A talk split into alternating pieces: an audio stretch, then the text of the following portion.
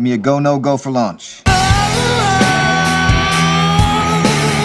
Just when you think you're out, they pull you back in. I was going to say something that was not true. I, I don't know why we do these. Let's make film history. We are go for launch. Welcome back, everybody, to the Almost Sideways podcast. We are so glad you are joining us. It is episode 147. We are recording this on Saturday, October 9th, 2021 at my clock just turned 8:30 p.m. Pacific time. I'm your host Terry Plecknett. Joining me are Todd Plecknett and Zach Saltz, and we're here to talk about movies. But Todd, what the hell just happened? Nebraska just lost to Michigan. That's why we're recording so late. We had to wait for the game to end. For well, for the referees to decide how the game was going to end. So, yeah, Impertinent same- same hand shit. signals. Yeah, yeah, di- di- discon- what? Yeah, disconcerting signals. Yeah, that's what and, it was. Uh, a loose ball joint possession. That, Yeah. that's some. I don't know. That's A some made and ball and swallowing your whistle when the quarterback has been held up at one in one spot for five seconds. A loose And ball so- jo- joint possession sounds like what Russell Wilson has right now. Is that a real thing? Yeah, That's more joint dislocation. uh, yeah, it was ugly. I mean, but it's the same thing. Like, okay, so bringing up Steve again, he texted me before the last drive. He's like, is, "Is Adrian Martinez capable of doing this?" And I was like, "Well, we just saw how what he's capable of when in this situation. But if it was Taylor Martinez, I would already be celebrating." So you know, that's how much faith I have in our quarterback. I mean, I, I saw, I that that was not on him.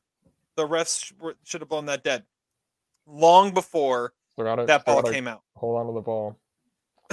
But when you have to ask the refs to, you know, actually distribute common sense throughout the game, Yeah, well, but yeah, you know, that- when, that- when you're that- playing that referee- Michigan, even at home, when you're playing Michigan, you're not going to get the, any calls apparently. So when the Big Ten tweets out, "What the hell is disconcerting signals?" You know it was a bad call, and that was like on a third down, and it gave him a first down and continued a a a, uh, a scoring drive. Ridiculous. Any we're never school- going to get the benefit of the doubt. I, I like I said, we're, we're still the corn-headed stepchildren of the of the Big Ten. We're never going to get the benefit of the doubt. According any to- school that's been coached by Harbaugh should just die. Let's just not allow them anymore. Uh, still better from last week. What was the what, New Hampshire? No, Rhode Island. San What- Diego, San Diego. There you go. and then and then Sanford, yeah, it was in Stanford, of course. Yeah, the Duck Beaters. Uh, all right. I guess we should talk about movies now. Um. So yeah, we're we're just kind of flying by the seat of our pants here because we've been, at least Todd and I have been Can- really invested in this Can game. we say what Todd just said before the podcast? To- Todd b- announced to us that he's never been more unprepared for a podcast before. That's the way to go into it. It's like Uh, Urban Meyer or something, you know, just to- to- lots of preparation for this one. uh, yeah, pretty much. Yeah. Yep. Well, make sure you're subscribing, rating, reviewing all over the internet to hear great debate and dialogue like this. Oh, this is amazing. this is this is going to be great. High This is- quality. yeah. Uh, the, these late night recording sessions are always fun. Anyways, make sure you check us out uh, all over Apple Podcasts, Stitcher, Pandora, Spotify, YouTube. Subscribe, rate, review, give us five stars, all that fun stuff. Tell your friends. All right. I know we are, but Zach, what are you drinking? I'm having some uh, Oktoberfest from um, Free State Brewery out of LFK, which I also had last week. Very nice. Different Very bottle nice. this time, though. Um, well, that's good. uh, at least you're consistent. I like how you're consistently supporting those local breweries. uh, Well, A&M just really the tied it up one. against Alabama. Did they really? Well, I mean, they just scored a touchdown, but yeah, Okay. they're gonna have to. I don't know, three minutes left. All right. Anyway, I'm drinking a martini, shaken, not stirred. So you Yes. Well, that's, you were, that's really you were, the only. you were going to be the only one that did that, so I'm glad. I'm glad you pulled one for the team. Well, I had to go buy vermouth today just so I could do it. So Uh, well, I went to the I went to the brewery, and I was I will say this. I may, maybe if it's still around, I'll get some. I'll get some next week. But I was thinking of getting. They have um a beer. It's it's called like a green, like a green beer because it's made with fresh hops instead of dried hops. And I tried it when I was there and at Ridgewalker, and it is super super super bitter, like too bitter for me. So I, I went with an old standard. That's one of my favorites, which I'm glad I went with because you know I need some comfort drinking right now. So this is the Alluvian Amber, which is like the darkest amber ever, and it's just good and rich and amazing. So So let me ask you something, Terry. Do they know you at the brewery? I mean, every week it's I went to the brewery. I went to the brewery. You're like Grierson uh, when he talks about. It. I wrote an article for Mads, Mads, whatever publication he writes for. It's like every week it's the same thing. So they must know you by name, right? I sometimes they do. It depends on who's working the bar. Um, honestly, I'm o- I only go about half the time. It's it's whoever in the house happens to be running the errands that day. So sometimes my wife goes, but eh, pretty much if you go, if one of us goes and says we're picking up the podcast beer, they go, "Oh, you're the podcast people." So there there at least is that. So they know that. Anything beyond that, I'm not too sure. I think we should invite them on and Steve. Let's let's broaden out our horizons a little bit. you put a Uh, poster up in that brewery. I, I should. I, I need to get like a sticker or something, put it up in the window. There we go. All right. What have we been watching? I'll go first. Uh, so I had my Oscar watch this week. Let's see if you guys can get it. It is going back 20 years. It was nominated for one Oscar, and it was an acting Oscar. I am Sam. I am Sam is correct. I think I guessed that last time that was a clue. Oh, yeah. Anyways, yeah. I am Sam. Yes. So this was written by Kristine Johnson and Jessie Nelson, directed by Jessie Nelson, and it is Sean Penn uh, playing a mentally handicapped man who is fighting for custody of his seven-year-old daughter, played by Dakota Fanning. Um, and he is being uh, defended by um, by Michelle, Michelle Pfeiffer. Pfeiffer. This movie, I don't know if there's another movie that could have possibly aged worse over the last 20 years than I Am Sam. Um, I mean, even even just seven years after it came out, when Tropic Thunder referenced it, and I'm not even going to say it, but when Tropic Thunder references it and his, and Sean Penn's performance in this, it was already aging badly. But then you watch it now, I mean, it, it's just it, it it's yeah, I, I can't even see how this movie could exist in the current culture. Uh, in the way it one, in the way it treats and stereotypes so many different handicaps. Two, in the way that they are uh, not just so in the script, and then how they're actually portrayed by the actors. It's kind of appalling and offensive. Um, the only one that's even somewhat believable is Sean Penn. Um, but there's no way he plays this part today. I mean, I, I I look at this and I'm like, this must have been how everybody thought when they saw music, that Sia movie that was nominated for Golden Globes. That's a great comparison. Yeah.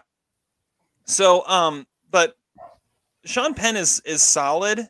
Like I said, he wouldn't get a chance to play this now, but he does a decent job. Uh, Michelle Pfeiffer is a mess, and I don't necessarily think it's her fault, but her part is so horribly written.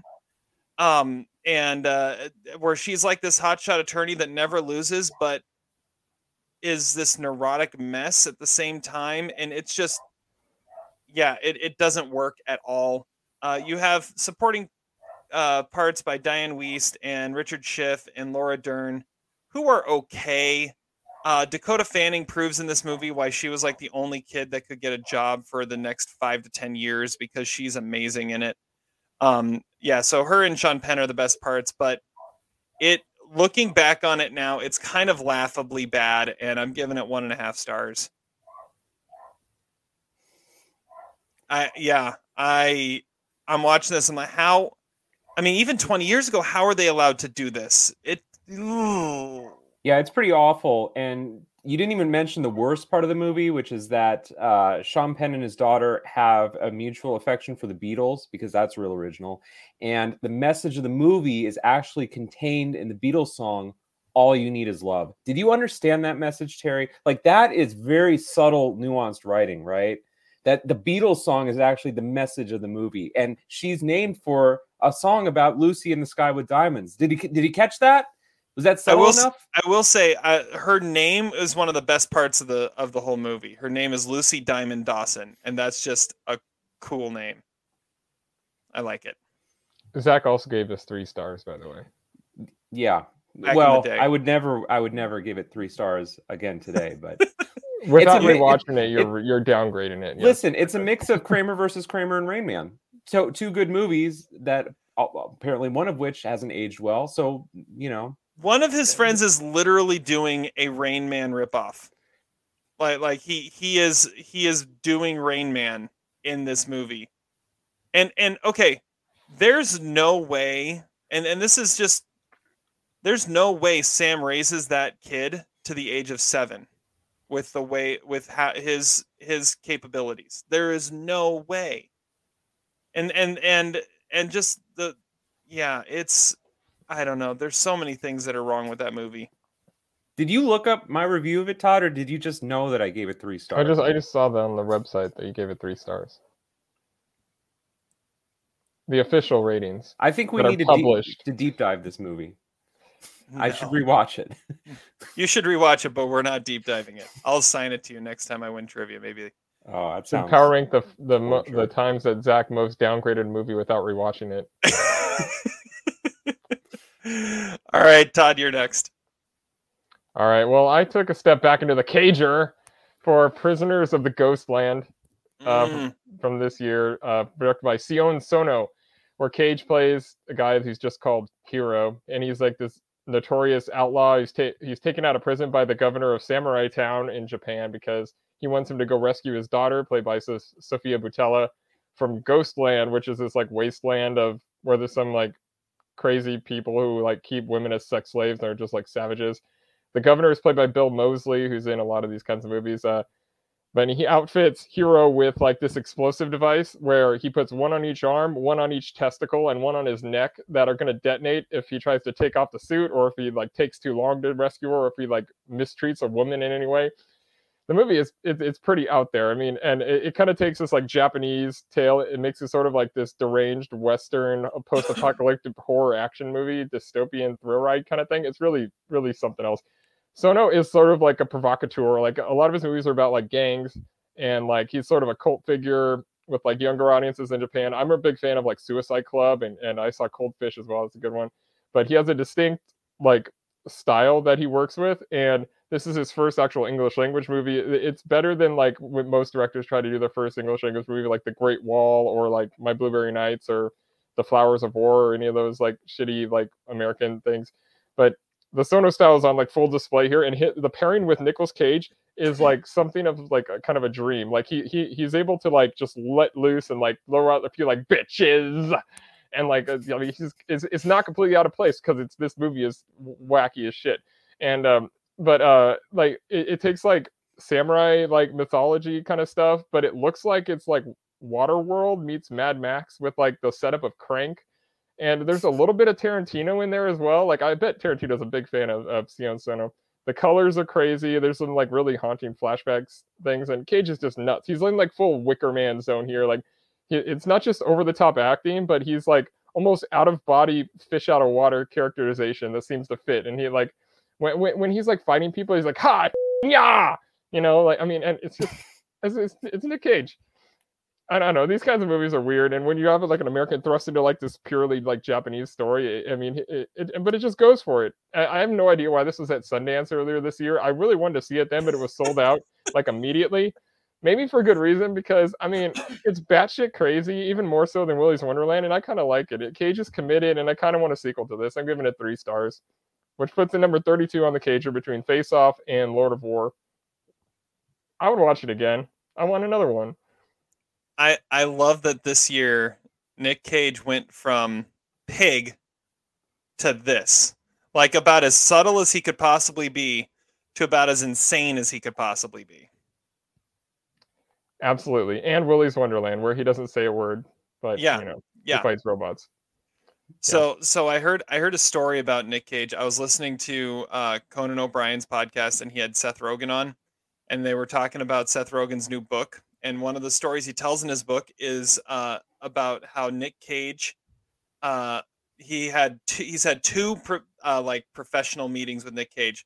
The first one he came in because he was going to be uh, in Green Hornet with him, and he like he was like, "This is what I want to do with the character," and he did like this. He was going to be like this guy from the Bahamas with this really bizarre accent. I've heard about that, yeah. Yeah, and he was like, "No, that's that's horrible. No, you're not doing that. You're not in the movie." And so then they're making another movie later on, and uh, and Nick Cage uh, asks for a meeting to see if he could be in it, and he comes in, and he walks in and he says, "So, uh, that character in Spring Breakers, did you rip off my idea?" and and he says, and he's like, "No, that wasn't your idea at all." And he goes, "Okay," and he walks out of the room. Like he didn't even want the audition; he just wanted to know if they ripped off ripped him off in Spring Breakers. That is beautiful. There's Nick Cage for you. uh, all right. Zach, He's having a great year. he is. He is. Zach, what'd you watch? So uh, I did not watch a movie this week, but I did. I am five episodes into the new FX series "Impeachment: American Crime Story," Ooh, which uh, depicts the uh, Monica Lewinsky Bill Clinton scandal. I want to go on a tad di- digression before I get into the show. So, what do you guys think about the new Venus and Serena Williams movie, King Richard? It looks terrible. I think it looks terrible too. But everything everything I'm hearing is rave reviews. Well, I think what's hilarious about it is like we can't just get a straightforward biopic of Venus and Serena Williams. What because Will Smith's involved, it has to be about the father. Like, I mean, the, the whole I trailer. know, another is Richard built- probably douchebag character. By the Exactly, Way, right? that's what I was going to say too. Going off my theory last week, another. did- I, I I was thinking about that all week. By the way, I still can't think of a good Richard out there. Um, anyway, the reason I bring that up is because um, impeachment, American Crime Story, uh, you know, should be about Monica Lewinsky and and Bill Clinton, who in the show are played uh, by uh, Beanie Feldstein and uh, Clive Owen, respectively. But for whatever reason, the show has opted to make it more about uh, Sarah Paulson as Linda Tripp. Now, maybe it's because it's a Ryan Murphy product. Maybe I was gonna say it's Ryan Murphy, it's- and it has to be about FX. Sarah Paulson. It Paulson. has to be about Sarah Paulson. this Paulson. is what he did in the OJ thing. It wasn't about OJ. It was about the lawyer, and the, Yep. in the the uh, Gianni Versace thing, it wasn't about Versace. It was about all the guy about- who killed. Yeah. Well, it's like I Her mean, name is Sarah Paulson. Yeah. It, it, Exactly. listen, I mean, they are making a. Re- is there? Uh, we know it's Oscar bait. Is this like Emmy bait to say that you know we want Sarah Paulson nominated? Well, let's have her multiple uh, nominated for multiple Emmys for for this series or something like that. Like they they are they are leaning in hard into that for, uh, in this show. And I mean, Yeah. I get it. Like Linda Tripp was a big part of the scandal, but you know what's sort of funny is that like the point that the show is making, which is that you know Linda Tripp is this self-glorifying, uh, you know, very self-centered person who is just uh, obsessed with her own image and self-promotion. I mean, it's the same. The show is guilty of the exact same thing that Linda Tripp was guilty of, except with Sarah Paulson instead of Linda Tripp. Anyway, it's sort of this weird kind of, uh, you know, uh, life imitating art sort of thing. The show's actually pretty good for what it's worth. I mean, it is trasho mondo. It is like John Waters esque bad.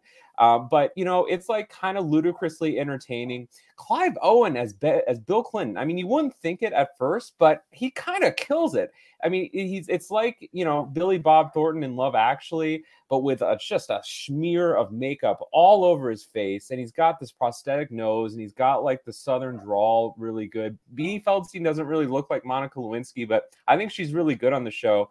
And yeah, Sarah Paulson's unrecognizable, but it's like basically the same performance that Allison Janney gave in I Tonya. Actually, there's a real distinct I Tonya vibe to this whole project. It feels basically like a glorified SNL uh, impersonation. Um, the show doesn't really focus on, Bill or Monica. It's just about Linda Tripp, Linda Tripp, Linda Tripp, and uh, she's a flat character who's really uninteresting and and and manipulative, and we kind of get that. I wish that the show would look at the power dynamics that are contained in this relationship between Bill and, and Monica. We never even see them on screen together. All the, the, the entire liaison is kind of referenced uh, up to, uh, you know abstractly in dialogue and kind of like reflection and stuff like that. So overall, it's a disappointment. I don't know why I keep watching it. It, it is it's like on a lurid level, kind of interesting, but uh, yeah, I don't know. Yeah, I've seen the first like three or four episodes. Like, I mean, but the reason why they don't do that is because none of that's proven. It's all hearsay at that point. The same reason why they never showed any murder in the OJ thing.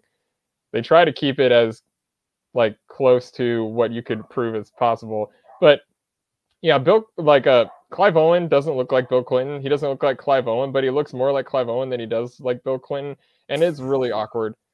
I don't know. I don't know that I would call it good, but it's just it's weird to watch.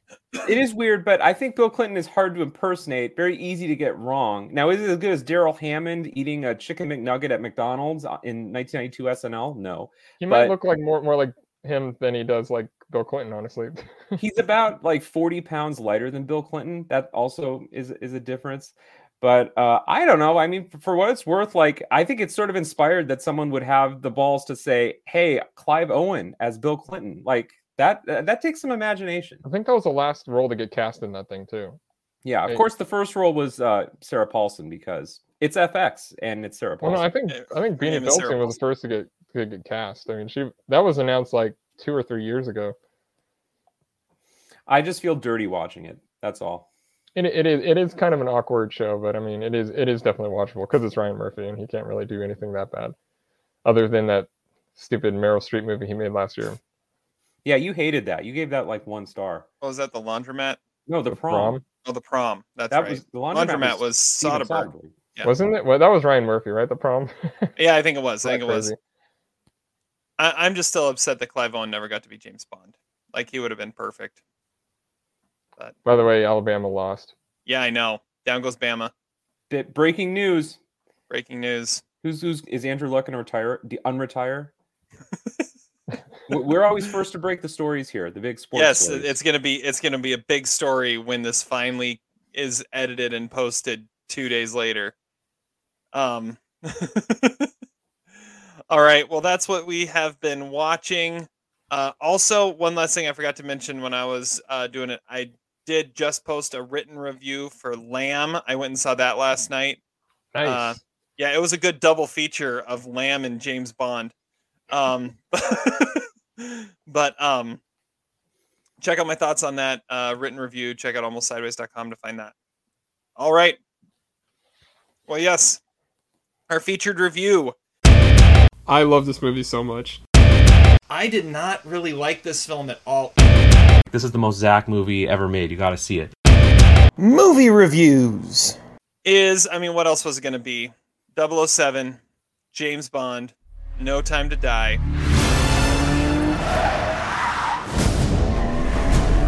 Why would I betray you? We all have our secrets. We just didn't get to yours yet.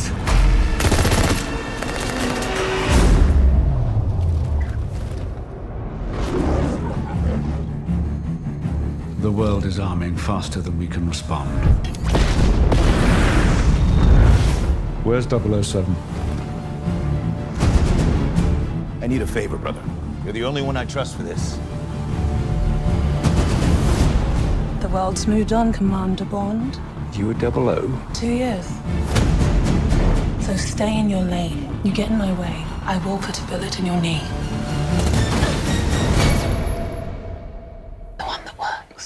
I thought you two would get along. Name? Bond. James Bond. So you're not dead? Hello, Q. I've missed you. It's the most valuable asset this country has. If you feel yourself losing control, I'm not going to lose control.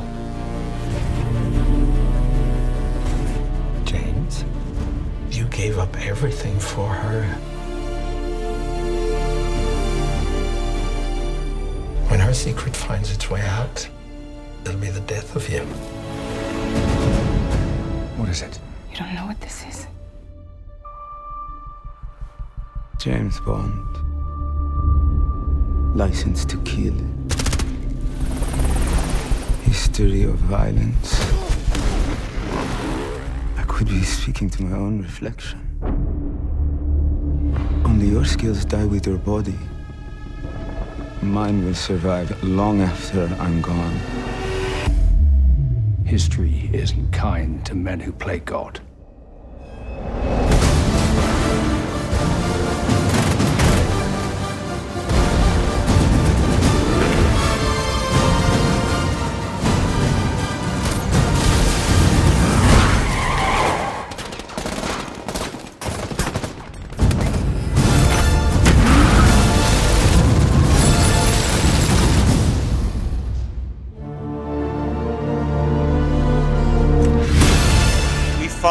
Have it. It took long enough. I, I love, you know, that clip that goes around and every Friday afternoon it's posted on Twitter, ladies and gentlemen, the weekend. Yeah, that was Daniel Craig's initial press tour for No Time to Die. Back in like February of 2020. And now here we are. Uh, and it's actually coming out. Like I think he hosted that SNL episode like two days after they announced that it was getting rescheduled and he like cracked jokes about it. So here's No Time to Die. Todd, you're going to start. Tell us all about uh, No Time to Die, what it's about, and what you thought. Okay, No Time to Die is directed by Cary Fukunaga. And uh, the movie opens with Madeleine Swann, who we've seen before. She, but she's a young girl and who witnesses her mother getting murdered by this revenge-minded guy named Lucif- Lu- Lucifer Safin, played by Rami Malek. And he's trying to kill her father, Mr. White, who evidently murdered his entire family. But he ends up just like killing his her mother. And but he spares Madeleine. And we come to the present day where Bond and Madeleine, played by Léa Seydoux, are in retirement. Bond is played by, of course, Daniel Craig in his last outing. And he's pulled back into the game due to some things that have come up from the past, as well as Blofeld, who is still Christoph Waltz, orchestrating some devious plots from prison. There's also Bond's CIA partner slash friend Felix Leiter, played by Jeffrey Wright, who has a new partner played by Billy Magnussen, who's like a big fan of 007 apparently, and uh, is immediately suspicious. Uh, Ana de Armas shows up in Cuba and helps Bond with something there. Like she's totally coming back. At least I would hope so, because she kind of steals the show.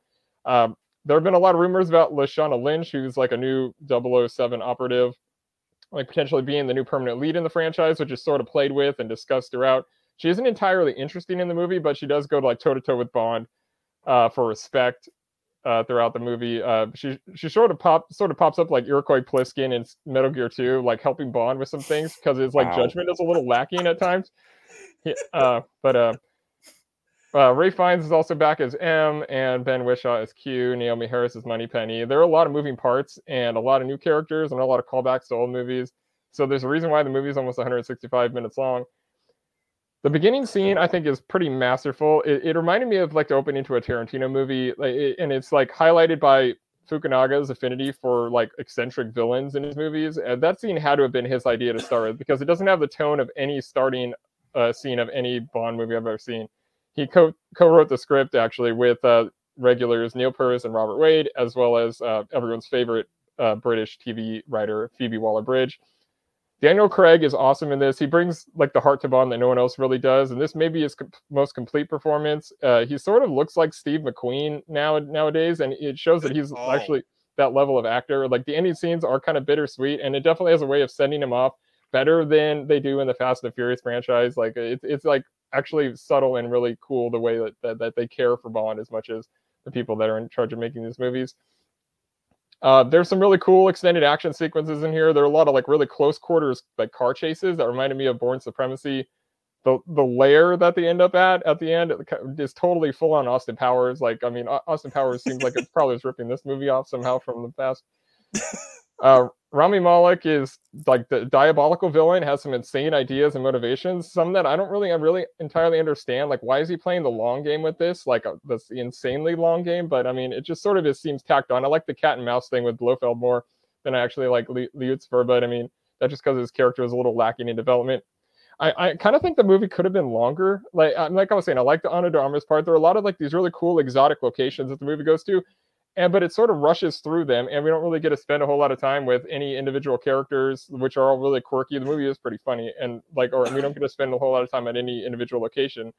It, it is like a loaded story, and and while Lucifer like takes like almost to the point of being like this like, like having the three villain problem with the movie it it, it kind of works because his movie or because his part isn't as as built on as it could as it could have been if, if it would have just if it would have focused on him like half the time like like dark knight does with joker it would have completely ruined it but I, I i think the ending is sort of bittersweet but it's satisfying and it plays off its predecessors like it plays the on her majesty's secret service uh song as it goes into the credits which is probably the closest relative to this movie but that's what I love about the franchise. It has so much material to build off of. And this like little five movie series that Daniel Craig had it ha- has just been awesome. It like opened a door and closed it and created its own legacy.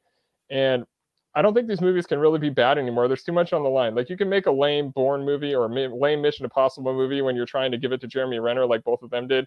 But you can't have 007 without Bond, and they still they're going to make a perfect choice. I can't wait to see where they go from here. This is it's far from a perfect movie, but it's so much fun. And never for a second did I actually think it was boring. I, I was I was kind of skeptical when I saw the length, but I mean I, I, was totally fine with it. The stakes are higher, the story is a little more trivial, but it's totally solid. I think it's the second best of the Craig Bonds, and I've given it like a really high three stars, and I can't wait to watch it again. All right, all right. So Zach, you saw this, and you admitted to me that you have not seen Spectre. Correct. So you went into this a little bit blind. So I'm in, I'm interested to hear what you thought of it. Yeah, yeah. Well, I mean, this is kind of like your review slash non-review last week of The Sopranos. I'm not going to punt like that. I'm actually going to give my thoughts about. Well, I mean that. I, I think you actually can with this, where Many Saints of Newark. I don't think you really can without seeing the show. I mean, I you know I could not pass a quiz to uh, this movie's plot. I mean, even Todd admitted the the motivations behind the Rami Malek character I did not understand at all. Who is Mister White? I'm not sure really who Christoph Waltz is in this movie, although it's you know pl- playing off of Hannibal Lecter, I guess, and and and Harvey Dent. Um, I completely disagree with pretty much everything Todd said. I found this movie uh, boring, tedious, uh, really unoriginal. Um, absolutely uh, nothing uh, remarkable about it, except the opening sequence. I'll agree with you there. That opening sequence was pretty cool, although even that was basically ripped out of Inglourious Basterds or something. Um, so, like, I guess my problem with the movie kind of comes in like three areas. Well, one is that this movie is more interested in being a Marvel movie than it is a James Bond movie with its kind of parade of villains and uh, the, the team that is gathered around James Bond. They got the radio going, they got his sidekick, they got uh, these people that have apparently appeared in, in previous movies. So it's no longer about a solo act, it's all about the team going in. And the stakes, of course, are a, a lunatic uh, who wants to, uh, you know, um, uh, cause uh, mass destruction on an epic level. Uh, you've seen that uh, before, been there, done that. Um, there's nothing really new added in terms of Bond's persona. I mean, it's basically kind of like like when you saw Casino Royale for the first time, right? And you watched that chase on the rooftop. I mean, that was an exhilarating moment in the Bond kind of persona. And and I love how Daniel Craig breathed, you know, he had new life to the role. It was not Pierce Brosnan. And you know, in this movie, I just I guess I'm done with the Craig persona. Like there's there's there's nowhere to go with it. Okay. I mean, it I don't know. I I feel like that that, that the filmmaker should have taken more risks with that. Um, I thought the last uh, hour was incredibly boring, incredibly dull. It took some of the same scenery out of Blade Runner 2049 mixed with a Marvel movie and maybe a little bit of a, a Christopher Nolan movie too. When you're using a child in distress I mean, come on, that is D.W. Griffith, Charlie Chaplin stuff. I mean, that is eh, that's really bad. When you're using a talking villain who gives off, you know, this long monologue about his crazed, demented view of the world, where and you know, that James Bond is just sitting there listening. I mean, that is a trope that I think was old 20, 30, 40 years ago. Um, the set pieces are really kind of lame. The, the scene that Todd referenced with Ana de Armas looks like it was filmed on a closed set.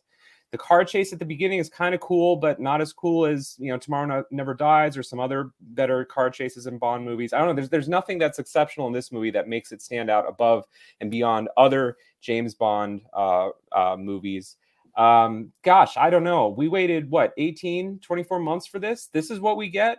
Like we have to we have to have a theater going experience to see this. We're not we can't stream it on HBO Max. We've been waiting and waiting at this point years for this, and this is all this is the best they have. This kind of rehashing of characters who are poorly developed. I mean, granted, I don't know all, necessarily all their backstories, but Bond movies should stand alone to some degree.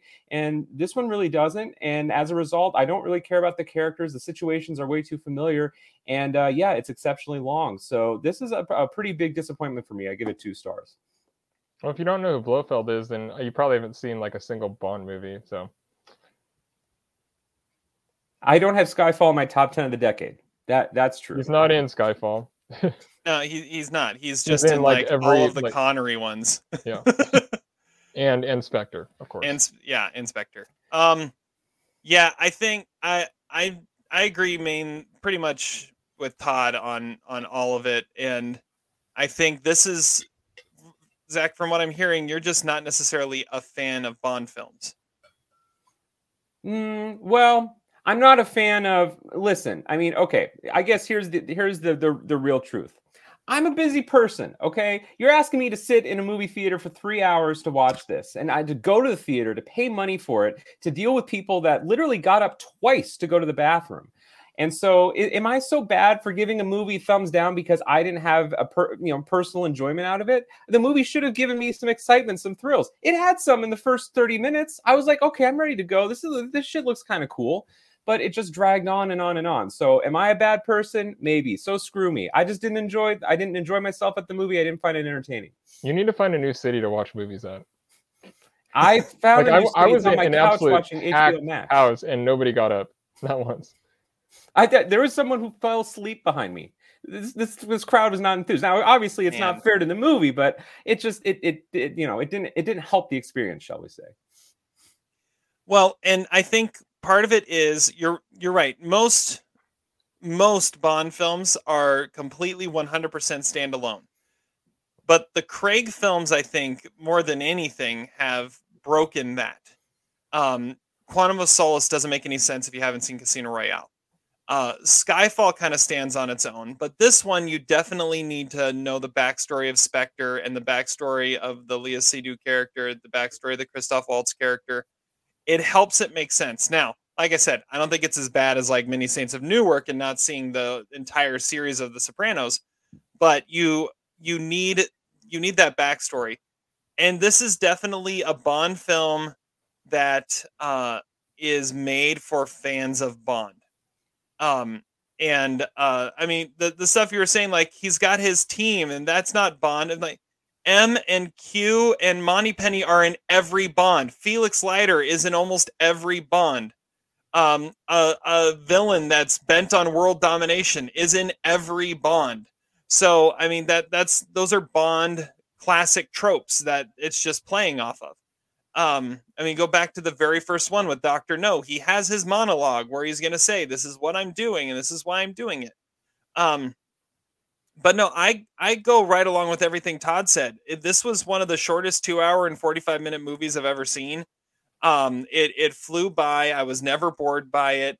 Uh, I loved all the callbacks to to all the other things and just trying to trying to tie the bow nice and neat on what Daniel Craig has brought to the franchise.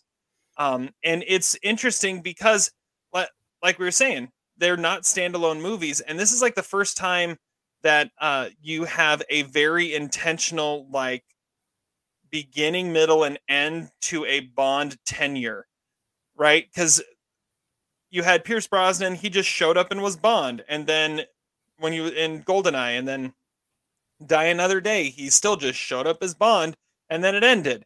And and same with Timothy Dalton and Roger Moore and and George Lazenby and Sean Connery. They just showed up and were Bond, and then their last movie, they showed up and were Bond, and that was it. These, you have Daniel Craig in Casino Royale becoming Bond. And then you have this arc of his character that kind of plays out throughout this entire five film set. And and this kind this brings it all together. And I thought it did it masterfully. I I yeah, I thought it was great. I wanted more Ana de Armas too, and I hope she comes back but there always seems to be one of those characters that just kind of is a throwaway character that steals it halfway through and then you never see them again. That like that's a Bond trope too. And I hate it because I always want more of that character, but they move on to something else. Uh, three and a half stars. I, I thought it was it, it's it's right up there with I, I know Todd, you're saying Skyfall's the best. I think Casino Royale's right up there with Skyfall too. But uh, yeah, it's it's those three at the top, and then the other two somewhere else. But uh, three and a half stars for me on on No Time to Die. Well, I mean, okay, I, I can understand it. I would under, I would think this is like watching The Dark Knight Rises if you haven't seen the first two in this that series or something. If you haven't seen Spectre or something like that's probably how Zach was going into this. But either way, Dark Knight Rises is kind of trash anyway. But the scope of that and like how many how many times it like plays off the other movies, that, that's kind of what you're going for here. I think that's what they were going for. Yeah, I think that's that's valid. I just so I'm coming from from a, an uninformed perspective, but going back to your comment about the MCU, I, I, I yes, obviously Bond villains have had you know scheming diabolical plans. Although I think Rami Malek again with the disfigured face and the accent, I mean that's that's just hamming it up in my opinion. But like the Ana de Armas character, that is like that's like Nick Fury. I mean, that's like that, that's an MCU trope. That this you know the characters that kind of appear and, and reappear. Like I I just I didn't need it. And and I, I that sequence I don't think added anything to the movie. It made the movie more bloated. Right. I mean, in like that that character was sort of like the Benicio del Toro character in like um, Last Jedi or something like that, right? That that like it was just like this one one part where you just go and this person helps you and then you you're away from them and you don't see him again. Like that that was sort of the way I thought it. But I was like, I want that character to come back. I mean, I mean, you you have you have a minimum quota of Bond girls that have to show up in a in a Bond film. So if if it takes going to Cuba to get another one, so be it. I did like how much James was uh, drinking in this movie. I, think we need a supercut of all the times he he's drinking. He, has got a real problem. they, they were like on the run, and he stops at yeah. that bar just to like that was pour him a drink. like j- just three just three weeks of training. okay, let's go then again, he never drinks his martini. Like she chugs it, and he doesn't yeah, even take a true. sip, and he's like, he was, "I guess we're going to the bedroom." he was mostly going for scotch in this movie, which I can respect. I think that shows age and uh, maturity. I can dig that. I can dig that. Well, uh, let's move on from this. It, it sounds like uh, if if you like what like Bond films, if you've been following along, it, this is one that you're going to that you're probably going to enjoy. If you're have kind of been disconnected from the Bond universe for the last few years, this one might not be as easy to access. Uh, so uh, Zach gives it two stars. Todd gives it three. I give it three and a half. It's in theaters, pretty much any theater that's showing movies right now. You'll be able to find No Time to Die. It's the biggest thing going right now. Uh, and uh, yeah, that is the new 007. So now let's move on to our Mount Rushmore. Don't you wish that uh, the Weeknd had done the song instead of uh, Billie Eilish? No, wouldn't that have been better? I love the song. It was a good song. Yes, it, yes. The, if the if we could have had the the yes, if if we could have like finished the movie with Daniel Craig just stepping aside, ladies and gentlemen, the Weeknd, and then yeah, yeah. And then maybe Julia Fox shows up. I was gonna say Julia Fox is there dancing yeah. or mm-hmm. something, mm-hmm. and with a tattoo yeah. on her ass. Yep. Mm-hmm. All right, so uh, let's get into our Mount Rushmore. So if if you stayed to the end of the credits, like I did, the last thing that shows on the screen is James Bond will return. So what we're and they've come out and said the producers have come out and said that in 2022 they're going to do a search and they're going to try and find who the new James Bond is going to be. So we thought we'd have a little fun here and build a Mount Rushmore of who we think the next James Bond should be. And I think we're going to do two. We're going to do a Mount Rushmore of who should be James Bond and a Mount Rushmore of who should direct it, right? Is that right. what you said? Okay.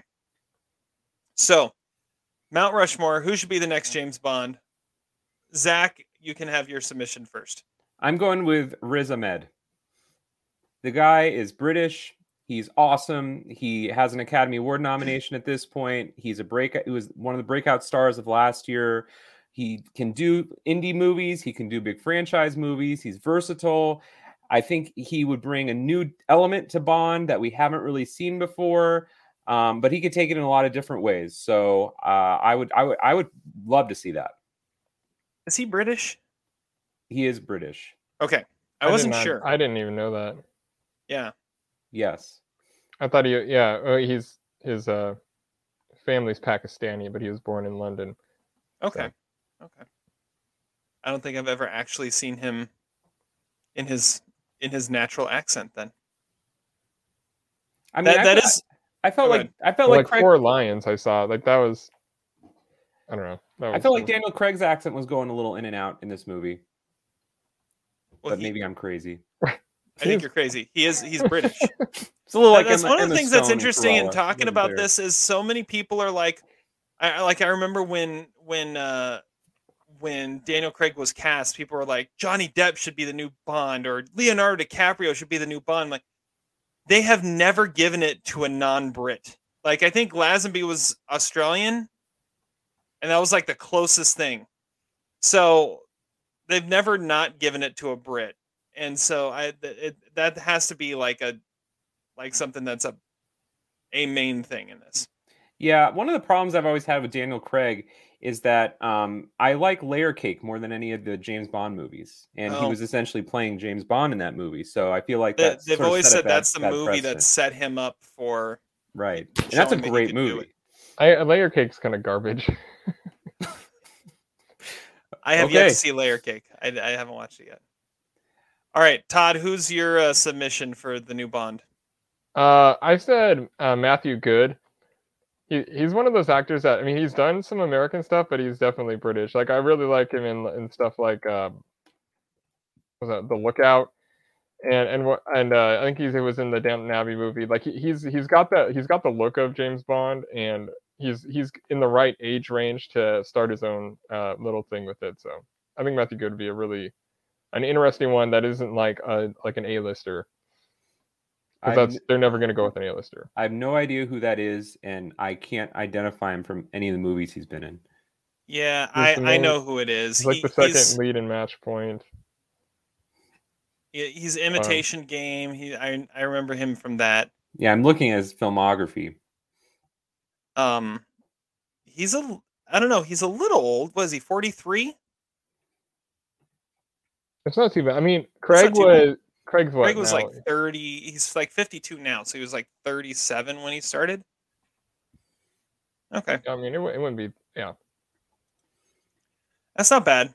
Um, all right, so my pick, uh, if if you're gonna go, I've I've got a couple different categories. Like if you're gonna go for like the traditional Bond, and then some some that would fit kind of the Riz Ahmed outside the box, not not your your your typical Bond look.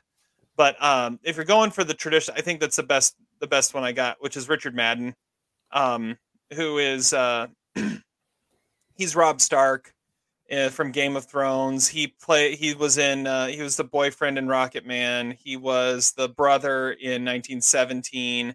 I mean, he just he's got the look of of James Bond, and he would he would be able to nail it. And uh, and so that's that. I think if you're gonna go, but like I always said, Clive Owen always needed to be James Bond. Richard Madden was built to be James Bond. So I, he's one of the ones that's always been rumored to be uh, in Right. the running. So Yeah. Another one that always should have been James Bond, Damian Lewis should have always gotten a chance, but but one, once once Daniel Craig was cast when he did, and and he's had a monopoly on it for the last fifteen years, it it, it completely knocked out some great ones like that. we'll never Okay. say never, just like Sean Connery. Yep. All right, so now we need a uh, a consensus pick here. I've got a couple more. And we need a Um, Taft pick. Oh, and we need a Taft pick. Okay. A fat one. We need, Fat, we fat James Bond. uh all right well i've got two more names written down and uh one of them is dev patel which is kind of a similar vein as as riz ahmed i think he could pull it off i think i think the green knight was kind could kind of be like his layer cake of showing how how he could do it and then the other one is, is kind of been a, a hot name and a and a rumored one too is Regé-Jean Page uh, who was from uh, Bridgerton, that Netflix show, and became like a Oh. huge hit. Um, he's he's been one that's kind of that new young up and coming British actor that has been rumored too. So those are two I've never seen him do anything, so I can't agree with I that. saw him host SNL. That's the only thing I've ever seen him do. Well, who's the front runner right now? It's got to be like Henry Cavill or something, right? But you really think they're gonna they're gonna say, all right, Superman is now James Bond? I mean, that Is that's Henry the one Cavill thing British? I have against Henry Cavill. Yeah, H- Henry Cavill's British. Well, all the people they ever mention are all people that are that are already have MCU ties, pretty much, because it doesn't everybody. Well, Henry Cavill doesn't. He has DC ties, but Well, then there you go. um, but yeah, I, they never go with the star though. That that's that's one of the things that I mean, even even the names, even like Richard Madden is a little too big of a star almost to to get it. Like Daniel Craig had a small indie movie like Layer Cake, and I remember when he was cast, I was like, so the the romantic opposite in Tomb Raider and the crazy guy in the jacket, like that that was my Daniel Craig familiarity when he was cast as James Bond. So it, it always kind of is an outsider. I don't think we'd all like to see Aaron Taylor Johnson play Bond. Ooh, that'd be good. I thought you were going to say Aaron Paul. I'd, I'd like to see him as Bond. Bitch. He's too short. Yeah. Bond, Bond only brings out a couple bitches, I think. Maybe I worded that wrong. Well, what about Lashana Lynch? Can she be our consensus? I mean, Vodka martini with chili pea in it, baby. No, Lashana Lynch is not going to be Bond. She's Nomi. But she was 007. yeah. Was, So- and she isn't anymore. She gave it up. Yeah. They pretty I don't much know. ended that whole conspiracy theory like partway through the movie, and I was really happy about that because that would have been ridiculous. You can't have 007 without Bond. I don't Otherwise, know. you're just watching Salt or something, or Bourne, or whatever. Who do we want to go with? Todd, did you have any others? No, I didn't. I didn't have write any others down. I was just Okay. looking at a list of potential people that are in the right age range. Zach, did you have any others? No, but could we make Tony from the Up series in the new Bond movie? Like maybe he's the villain or something. He could be maybe a fat old James Bond. I think I think he Maybe just he's the one needs that to hail a taxi. Yeah, Yeah, exactly. He'll be a driver. There we go. Yeah. that has to happen. That has to happen. I mean, I'd be cool with Dev Patel. I mean, yeah, that's a good one. I'm All right. down with that. So we got we got Riz Ahmed, Matthew Goode, Dev Patel, and Richard Madden. All right, who's directing this new James Bond? Zach, who do you who are you looking at? Well, after you said Dev Patel, I I thought David Lowery would actually be a pretty good pick. I um I have a, a semi-serious one and then a, a, a not so serious one. My, my semi-serious one is Jeremy Saulnier, the guy who did Blue Ruin and, and Green Room, um, because he hasn't done a whole lot lately, but he's got you know a really great eye for colors and cinematography and sets and things like that. Um, and I don't know, I think he would give it maybe more of like again an indie vibe. It goes along with my Riz Ahmed pick. Um, maybe make it more gritty, more handheld shots, less polished. Uh, and then my semi semi not so serious pick um, is Ratman because listen, Ratman ma- is a great filmmaker. We all agree, friend of the podcast, and uh, this would elevate his status pretty quickly. From YouTube be to Bond. fantastic. How many Bond songs would there be? Yeah, I mean, we the The whole Oscar category would be exactly. we would never have to worry about Bond Uh, songs again. That's amazing. Todd, what do you got? I mean, I wrote a bunch down. One, I mean, the, the obvious one that I think probably should be agreed w- upon one is De- Denny Villeneuve because, I mean, Too easy. Oh, yeah, I mean, he's taken old stuff with Blade Runner and made it fresh. He's taken old stuff with Dune and evidently made it fresh. I mean, I can't. I mean, with Bond it'd be easy, but the one that I was thinking of, uh, sort of because I liked uh, No Time to Die, was uh, I I said James Marsh, who is the director of uh, not only like uh, Anvil, the story of Anvil, but he also uh, directed The Night of, which also has Riz Ahmed. But Mm. I, because Cary Fukunaga made his made his name uh, directing uh, True Detective and The Night of similar kind of thing, the the HBO show, and uh, it's a really masterfully directed thing, and I, I think he's a great director, and he also is British, of course. Cary Fukunaga is not British though, right? Like they're Right. okay taking non-British directors. Yeah, Um, but I mean, they they pr- would prefer it probably. They don't Yeah. always like going with like John Woo or something. Right, right. But Marc Forster isn't British, right? Because he did Quantum of Solace. He might be Australian. Yeah. See, That's one thing. that's one thing with the Bond directors is they usually go with a name. Like Casino Royale was Martin Campbell, but he'd already directed a Bond before, and then since then we've had Marc Forster, Sam Mendes, and Cary Fukunaga. So it's people who are like trusted hands that they know Sam Mendes can British. do it. What? Sam Mendes is British. Yeah, I know. I'm not saying I'm not saying in non-American. I'm just saying they're known commodities. Like they know they're going to get a good movie out of this out of this person. not not in the older Bond movies though. Not necessarily older, but uh, definitely they in the recycled a bunch. Like Guy Hamilton directed like a four in a row or something. Yeah, but in the Brosnan ones, Martin Campbell did Goldeneye. I forget who did Tomorrow Never Dies. Michael Terry Apted did um, World Is Not Enough, right? I think he did. And then That some Japanese right. guy did Die Another Day. I always thought that was I, I, I that's why I said John Woo. I thought it was John Woo, but maybe not. No, it wasn't John Woo. oh, he he did the Mission Impossible movie. That's right. Yeah, he did Mission Impossible too, the bad one. Um, so uh, I, I wrote down two names uh, that I thought would be really interesting. One of them is Alfonso Cuarón. Um, he's done action before, and I think it'd be interesting to see him pull it, pull it back out again. And how in the world has Guy Ritchie never directed a Bond movie? Like, I think that would be pretty cool. He sort of does his Bond thing though. I mean, Yeah, he, he's kind of Bond esque in the stuff that he does. I'd be like saying, I mean, like obviously the perfect would be like Paul Greengrass or something, but he does his that thing. Right.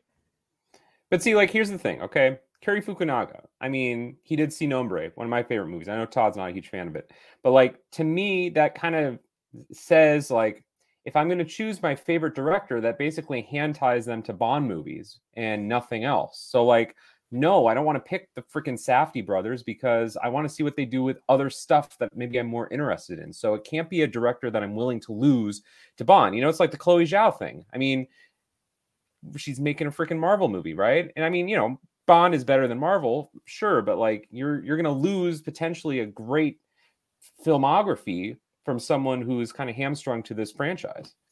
Well, but um, most of them are one and done. I mean, Sam Mendes did two, and then went and made 1917. So it's not That's why like we gotta be, agree on Villeneuve because he like he he's okay with it. He'll take Yeah. other people's material. Well, and I, I think the same goes for Cuarón too. Like, So uh, the other already ones I had writ- established written down himself. were I had Steve McQueen, Tom Hooper, and Jonathan Glazer, who are all British and I really think- like the Steve McQueen. yeah, one. that's a good one. That'd be Jonathan cool. Glazer would be interesting because he did that's not his style necessarily, but I could I mean after like Under the Skin and stuff, like I think that'd be something really interesting to watch, depending on the actor. All right. Well, I don't think this is going to be a, necessarily a formal Mount Rushmore, but we've we've kind of given our thoughts. I think they're all I'm good sure they're li- ideas. I'm sure Hollywood's listening. Yeah, uh, I'm sure they are too. We we didn't It's come up not with a Hollywood. Mount- This is definitely not Hollywood that would be listening. yeah, yeah. uh, what what's her what's her name? Broccoli, Barbara Broccoli. Is that it? yeah, and, and the Queen and all the people in power. Yeah, they're they're Ian listening. Fleming's family. hmm All right. Yeah, that wasn't a Mount Rushmore. It was more of the Hall of Presidents, but uh, we'll go with it. And uh, that that's what we think should be the future of Bond and who uh, who's pl- portraying and directing. All right, moving on. Power rankings time. You can't top that. Yeah, that's the movie about the horse. I'm going to pull an audible at the last minute here. That's because I haven't seen it. Power rankings. Not including Fargo. Can't choose Fargo ever again. Todd, you were back in the winner's circle last time. So uh, tell us what we're doing. Uh, I'm not really sure why that we're doing this, but we are doing the best bathroom scenes. This is scenes set in a bathroom in movies, TV, or video games, but it, you can only use one and it can't be your number one. Um, yeah, I mean, I don't know. I originally had, for some reason, had bathtub scenes in my in mind, and we sort of agreed on bathroom scenes. So uh, this will be interesting because this was really difficult to come up with. I was sort of brainstorming all week, and I had nothing until this morning. So yeah, I think I have Adam's list nailed though. I've got a pretty good Adam list, but it all depends on if he actually thought of it. Um, yeah, Do this was an interesting list? one. Yeah, I have his list. Okay. This is an interesting one. I was uh it, usually I like scroll through like all the movies I've seen and be like, "Ooh, that that has this, that has this." This one I really just sat there and was like, "Okay, ooh, what do I think of when I think of bathroom scene?" And I wrote down all the ones I thought of and picked from that. Pretty much. Pretty much. Not exactly how I went about it, but I mean, But I Okay, know, I'll I know, I I know I like my list because I mean it was the most like for me the most recognizable ones. Okay, I thought a lot about my list while watching No Time to Die because I was bored. and you're watching people get up and go to the bathroom. So exactly, yeah. I think my any- my honorable mentions are going to be more fun than my actual list. But I've got some great honorable mentions too. All right, Zach, you're gonna go first on this one. Give us your number five. Okay, my number five is uh, from um, the second greatest Adam Sandler movie ever made, Punch Drunk Love. And it is a scene when Barry uh, takes uh, Emily Watson, his date, to a restaurant on their first official date. And uh, she makes the mistake of bringing up his sisters, something you don't want to do around Barry Egan. And uh, he gets very flustered, excuses himself because he doesn't want to show bad taste in front of her, and then beats the shit out of the bathroom and he beats like the hand dryer and the faucet and the door and then um, you know he's like calm and uh, collected and then and then he come, goes back to the table and then the waiter's like sir can i please talk to you he's like what's what's the problem it's like sir i have no way of proving this but i think you just beat the shit out of the bathroom get get your ass out of here and he's like oh but please let me stay please no you you, you need to get out here okay fine it's a great scene. Uh, anytime we get Adam Sandler rage, it's uh, a wonderful thing, uh, especially mixed with Paul Thomas Anderson. And uh, it's just it's it's it's a great little moment in a great little movie that's uh, absolutely hilarious and totally relatable. I, I you know I want to beat the shit out of a bathroom sometimes when family gets brought up. So it, it- it's a great moment. Very nice. Very nice. I like it. Not one I thought of. Me neither. I need to watch the movie again. I don't remember enough about it. All right, I'll go next. My number five is uh, this was actually suggested by my wife, and once she suggested it, and you hear why she suggested it, it it, it definitely belongs on the list. Uh, number five is from the uh, Oscar-winning foreign film from 2010, "In a Better World." Uh, so in this movie, there is a scene where uh, the two main characters, which are two young boys, uh, one of them is uh, goes into the bathroom at school, and this group of bullies meets him in there, and they're like gonna beat the crap out of him.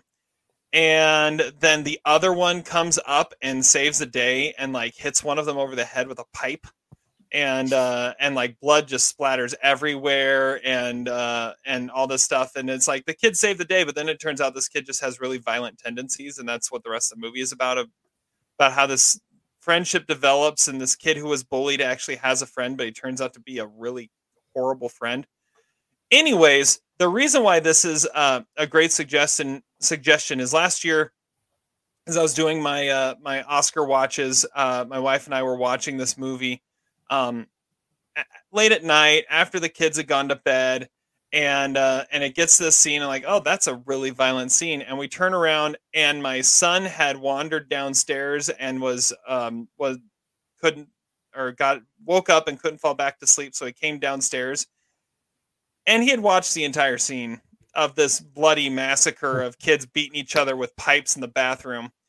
And uh yeah so then I, I talked to with him about it later and he goes oh that's just the movies dad. That wasn't real. I'm like oh good. You actually understand this stuff. That that's that's good. Perspective from a five year old but uh yeah yeah number five in a better world. I think you mentioned that when you reviewed it, I might have. And yeah, for that It- reason, it's a great pick. the the the most violent scene in the movie one of the most violent scenes of any of those movies that i've watched late at night when he, when he's already in bed and sure enough he has to walk in in the middle of that scene. But perspective. He got it. It's all good. No no traumatizing here. Todd number five. Yeah, this should have been like most violent, sha- like uh, you know, bathroom scenes. That would have been narrowed it down a little bit. Um, my number five, I don't know. We've talked about it a million times. I wouldn't be surprised if it's Merlot. It's the psycho shower scene. yeah merlot Okay. Yep. Zach. Oh, Zach, it- number it- four. it- it's not Merlot on my list. oh, Oh, okay. Uh, okay, number four. Um, I would be remiss if I didn't uh, bring up the two greatest TV show, series of all time. I'm, I'm going to have them tied for my number four pick to cheat a little bit. They are Breaking Bad and The Sopranos, and uh, they both have two great uh, bathroom scenes. Although they probably have many great bathroom scenes.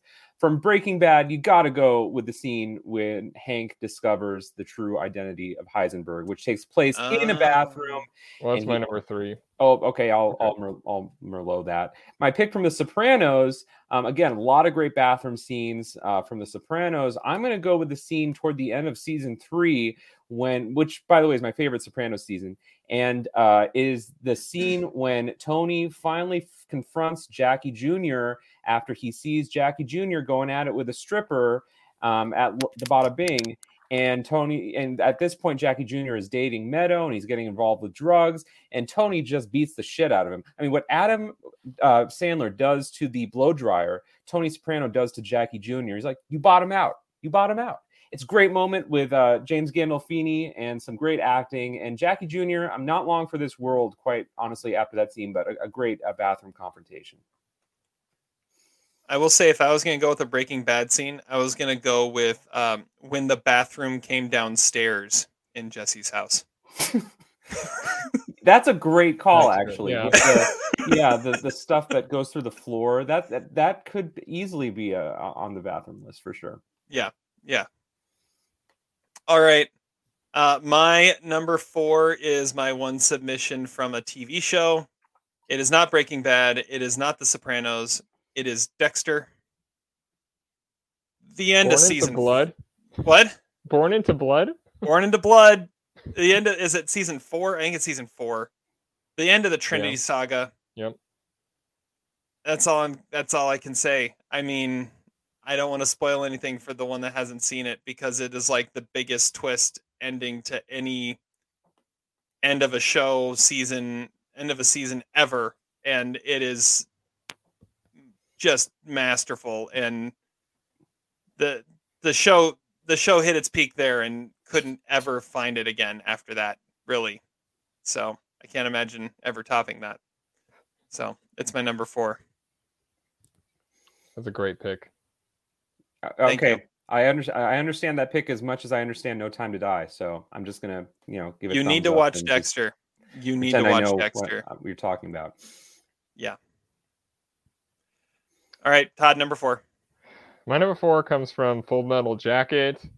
It's sort of an iconic scene. It is the the death of Private Pyle, and I don't. I mean, I don't know. I mean, this is this is one that again. Is, I mean, it's obviously spoiler territory, but it is in the first half of the movie, I guess. But I mean, the the, the he like gets up in the middle of the night, and it, I don't know. It's just this really iconic shot of Vincent D'Onofrio and his I don't know his eventual demise. It, it's a really heartbreaking scene, and uh, I mean, I, I never mentioned Full Metal Jacket on these things. I but uh, the first half of the movie is a masterpiece, and this is one of the reasons why it is because like scenes like this, which is hard because like th- this this list, I was not thinking originally about like public bathrooms. I when I said bathrooms, I was thinking like actual like bathrooms in homes until someone gave me an idea for like a bathroom in like a public place. I was like, oh, that makes this way easier. and then the the wheel started turning. So there we go yeah you just got to think about it I know, I've never but, uh, seen is- Full was Metal that not a Jacket. problem with you guys? i've never seen full metal thinking- jacket either What really? yeah That is, okay? That's crazy. We're gonna have to ne- next year. We're gonna have to do like a, I don't know, come to the stable. Retro It's not even coming to the stable. Yeah, it's gotta be a retro review because The fact that you guys haven't seen it is despicable. We, we have to we have to come up with a good name for the retro reviews. Come to the stable as we all review something obscure. Retro something for just a you all have to watch this. Yeah, and it can't be the William Howard Taft. You know, it, it is going off my theory though. This that- what we that gotta do with swingers, had right? Unless I win trivia, I'm assigning both of you swingers. There we Kubrick go. had a bathroom scene in every movie. I'm telling you. yeah, but they weren't as good as the psycho shower scene. Oh, that may be true, but if, All if- right. if, you were looking for source material, just look, just do do all Kubrick all Kubrick movies. Well, I don't. I mean, I guess. Zach number three. Okay, number three, I'm going in the comedy uh, territory. A movie that um, maybe if I, if I win trivia someday, I'll deep we can deep dive. Although I, it's not winning trivia that leads us to deep diving, I guess. Um, it's uh, it is from 1997. Still don't about- understand the rules. it's, it's about to celebrate its 25th anniversary uh, and it is a great comedy it is called my best friend's wedding with julia roberts a movie that i probably have seen way too many times to admit on this podcast i could probably recite long passages from this movie um, anyway the bathroom scene actually takes place at comiskey park home of the white sox uh, former home of the white sox and uh, it occurs at the end of the movie when um, Julianne, played by Julia Roberts, realizes the error of her ways that Dylan McDermott or Dermot Mulroney, whoever uh, he is, uh, They are pretty much the same. they are kind of the same. He he is going to marry Kimmy, played by Cameron Diaz, and uh, she needs to get them back together because she's messed up. And um, you know, she's like, Kimmy, Kimmy, where are you? And then Kimmy, you backstabbing bitch! How could you? He was, yeah, you were the maid of honor at my wedding. So get your big hair and your eh, and get out of here, you food critic. And then all the all the ladies are like, yeah, right on, right on. And now what's great about the scene is that Julia Roberts has all the evidence stacked against her. I mean, she is this cutthroat, conniving bitch, and all the women realize it. And then Julia Roberts completely switches it. She says, "Okay, I I cheated, I backstabbed, and I lost. He loves you, Kimmy. Now let me drive you to the wedding so you can say yes to the man we love." And then all the women applaud. Great moment. I, the tears stream down the face. It's it's a beautiful, uh, heart heartfelt scene, and uh, I love I love that movie. Neither of you will ever, understand it, but uh, you know maybe Trisha and Karen can do the podcast with me. I I think it is a great, great underrated movie. That sounds Never like a seen it. movie you need to do a deep dive with Adam because you love those mid '90s movies that nobody ever watches. You've never seen it, Terry? I've never seen it. Good God, that's more unforgivable than Full Metal Jacket. No, it's not. Well, my best friend's wedding is on TV all the time. Full Metal Jacket was for a while too. And plus, who, who's going to turn on my best friend's wedding if you're a man? I would. well, it's debatable whether I'm a man. So. But you would also, but you not turn on Full Metal Jacket, like a, a great Kubrick movie. Hey, Ebert Just gave because Ebert better gave two and a half stars, yeah, okay, so yeah, my but best friend's Siskel wedding. had his, and Siskel Benji had the it Hunted. as number one of 1987. My kids have have a tank top that they've uh, grown through, and Fiona now wears it. That's uh, a full metal jacket tank top. It- Nice. It's pretty great. Yeah. All right, number three on my list. Uh, I'm going to the comedy realm for this one. Uh, a film we may need to do a deep dive of next year because it'll be celebrating its Merlot. 25th anniversary. It's from 1997. Merlot, My best friend. It's not my best It's a friend. little film called Liar Liar. Merlot. Okay. I just thought it was really funny that read the he voice. That, of- read read the moves in each other's voices. yeah, yeah. I just thought it was really funny that it was the exact same lead up, and I thought he was gonna say it, and then he said my best friend's wedding. So I know. I thought it's. I thought the same thing too. I thought have no idea what the wire Liar. scene is. I, okay, I well we're gonna no talk idea. about it at some point, I, I don't guess, remember I'm, that. because I'm I sure you remember it. Okay, my number three was uh Breaking Bad, the WW scene. Uh, Willy Which- Wonka. Mm, yes, Walter yeah. White. what were the other ones he said? that wasn't I a don't know. bad Hank laugh, was it? That was pretty good.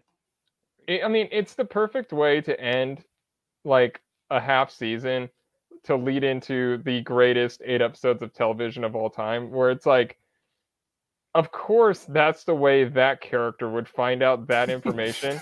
Yes. On a If toilet. There's no other scenario where he'd be reading Leaves of Grass, and I don't know. It's just, I mean, it's it's a perfect scene, and, and just the look on his face is like, oh shit, uh, like not only oh shit, like that's him, but oh shit, like I'm an idiot.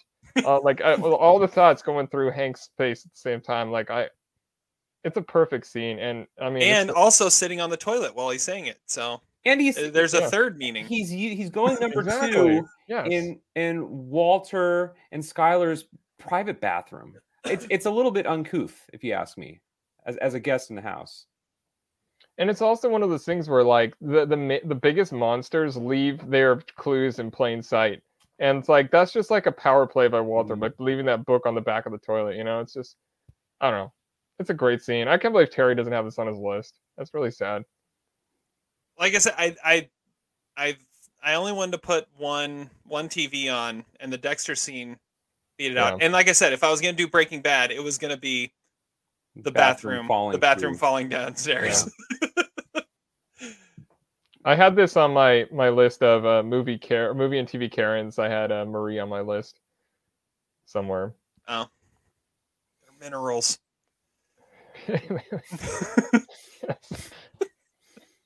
All right, Zach, number two. All right, number two comes from uh, one of my favorite, another movie that we sh- we're going to deep dive next year on uh, on its 20th anniversary from 2002. It's Minority Report, and uh, the Oh. scene, uh, in many ways, Minority Report is an homage to Kubrick. Uh, the scene occurs when Tom Cruise has temporarily gone blind because his eyes have been replaced, and he's been instructed by Peter Stormare to not take off the bandages uh, unless he wants to be permanently blinded. So uh, the spiders have invaded the building. They're detecting people's eyes for sensors to make sure John Anderton has not been identified. And uh, the only way he can get rid of this, the, you know, keep the spiders out of his uh, space, is to go into a really cold bathtub with ice. It's a brilliant sequence, uh, and maybe it's a little debatable whether it's truly a bathroom scene or not, because there's also a really cool crane shot that's a you know shows the whole apartment complex as one big set piece, and obviously there's some parallel cuts with the dumb officers outside and the spiders going through the hallway but it is a bathroom scene because it, it, it d- does this amazing job of using the, just one little bubble that emanates from tom cruise's nose that comes to the surface and it's brilliant cinematography great staging and uh, just a phenomenal sequence that has you on the edge of your seat like so many sequences in that spectacular movie um, and uh, you know i can't imagine ever stop topping it except it's not my number one so it, it is topped but Okay, you- you did imagine it. Yeah. it's not better than liar liar obviously but it has been so long since I've seen Min- Minority Report. That means I you don't watch remember that. I I don't. don't, I don't, remember, I don't remember that movie wow. basically at all. I, I Well, we'll remember everything you were talking about, but I I literally don't remember a scene like happening in the bathroom while that's going on. I mean, there, there was a tub. I would assume it's about maybe it was one Oh, of those. uh, oh, I know exactly what I know exactly what you're talking about now. Yeah, yeah, yeah, yeah, yeah. Yeah, it Yep, was the, it was with about. the spiders, not Yep. not the spider douchebag award that we give, but the Yeah. spider uh, little creature. And and he and he had and he he submerged himself in the water and his Yep. seat signature went away. yep, and- yep. Uh, yep, yep, I yep, I know exactly what you're talking about. All right, number two on my list. I, I had to cheat a little bit on this one too. I, I have a tie for number two, um, and it is a tie between the two best bathroom fight scenes that I could think of, and the tie goes to uh, Casino Royale and Mission Impossible Fallout. Um, so you've got Casino Royale, the very first scene of the movie uh, it, it's just this awesome scene where uh, Bond is is trying to get his double O status, and he's he's talking to this guy about how he has to get two kills on his record to get his double O, and and how how hard was the was the first one, and it it's constantly cutting to this fight he had with this guy in the bathroom, and like like breaking sinks over his head and all this stuff, and and and so I mean that it's just an epic fight scene, and maybe it's because we were deep dive or we were talking No Time to Die that it made me think of Casino Royale when uh, when I was doing this list. But then I was also thinking, all right, are there any other great bathroom fight scenes? And of course, you go to Mission Impossible Fallout, and and you've got you got Tom Cruise and Henry Cavill just taking on an army of guys, and Henry Cavill, you know, doing his like load up his arms and and beat the crap out of people, going getting thrown through the double mirror and uh, across the entire bathroom. It's pretty great. So uh, that that's my tie for number two is uh, the two best bathroom fight scenes in Casino Royale and Mission Impossible Fallout. Would not have thought of either of those. Yeah, me neither. I, I had I had some fight scenes in mind, but not those ones. Those are good ones, though, right? Yeah, I mean, I have some other. I have some uh, mention on my honorable mentions. I'll I'll say, but yeah. Okay. All right, Todd, number two. My number two is the liar liar. Yeah. I'm kicking my own ass. Do you mind? like that, what are that you scene- doing? that is like the like Jim Carrey just absolutely going for it and probably doing all that on his own. Like it, it's every everything is like choreographed there where it's like Jim Carrey's like, oh yeah, this is gonna be great. I'm gonna go there. I'm gonna go there. I'm gonna I'm gonna slam my head in the toilet seat. I'm gonna I'm gonna dump the trash on myself, and then I'm gonna step on my own foot, which doesn't make a whole lot of sense because that's not gonna make a difference with like how you look. He punches himself. Like that that whole scene is just I mean it's it's masterful acting on a comedic level by Jim Carrey at, at his absolute peak. It, it's probably the best comedic performance he ever gave. yeah it, it it's it's his physical comedy just like rant. it, it's like nick nick cage level ramp up the insanity to jim carrey and that and that's that scene and i think i even remember right he finishes it up by throwing himself on the floor and i think i heard he gave himself a concussion by doing it. Like he smacks the floor really hard when he Well, throws himself on the his floor last his last move is he's like five feet away from the wall and he jumps at the wall and he hits the wall on his down slope eh, but he falls over like like he just like hit the wall really hard so it makes sense that he would smack his head on the ground i didn't actually i've never noticed that honestly rewatch rewatch the scene and you can hear a distinct crack when he hits the ground when his head hits the ground on that final that final bit that was yeah i'm sure that was not by design it was supposed to be hitting the wall but he was too far away because he has to really wing his body over there to hit, get to the wall zach, do you have remember any idea scene? yeah Nope. No you recollection. don't remember that movie at all do you I remember uh, bits of it. He's trying to find a way out of the trial because he needs to lie to win and so the only way he can think of is he goes uh, i request a continued. short bathroom break and he says somebody beat the hell out of him in the bathroom yeah yeah and so so uh he that's how he got out of It it, sounds Well- kind of like Adam Sandler in Punch Drunk Love. It sounds like there was some real rage in the possible. bathroom. all right zach number one All right, my number one's kind of cheating, but I'm going to go with it anyway. Uh, I'm going to go with uh, a truly great monologue from a great movie that's about to celebrate also its 20th anniversary, and that is the F- You montage from 25th Hour. oh Which, Yeah. uh, I mean, does it take place entirely in a bathroom? I mean, technically, yes, because he's looking at a mirror and he's looking at himself, but it's, of course, a montage of all the characters that he uh, despises because he really hates himself. This is just spectacular writing from David Benioff and spectacular filmmaking from Spike Lee. You get some crazy montages, some crazy close-ups. There's like a little bit of Darren Aronofsky Requiem for a Dream in it. You got some like like 16 millimeter film in there. Um, you got you know some some really like horrible, like uncomfortably like racist stuff. That's sort of funny how like horrible it is.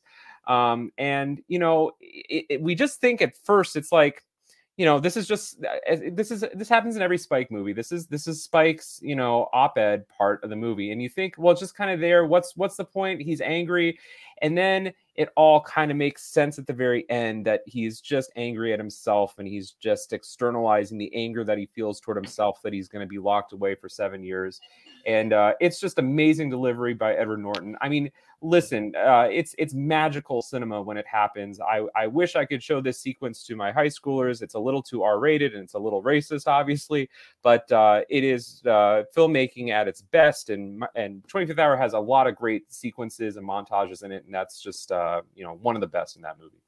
I'm ashamed i didn't think of that.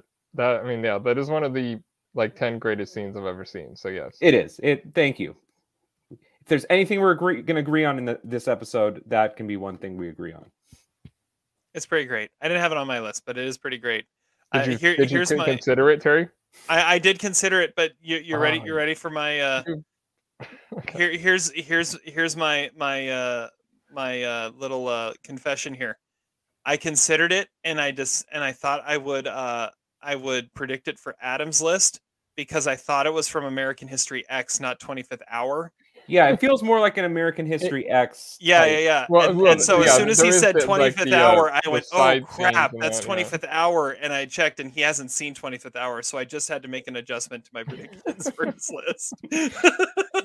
Just as a side note, um, Spike's commentary during that sequence is really good too. If you ever watch the DVD, when Edward Norton says "fuck the Uptown Brothers," they they they travel and they they they don't dribble, and I, th- that Spike's commentary about uh, setting up that scene in the basketball court is is pretty hilarious and spot on, and, and he actually laughs quite a bit during that montage.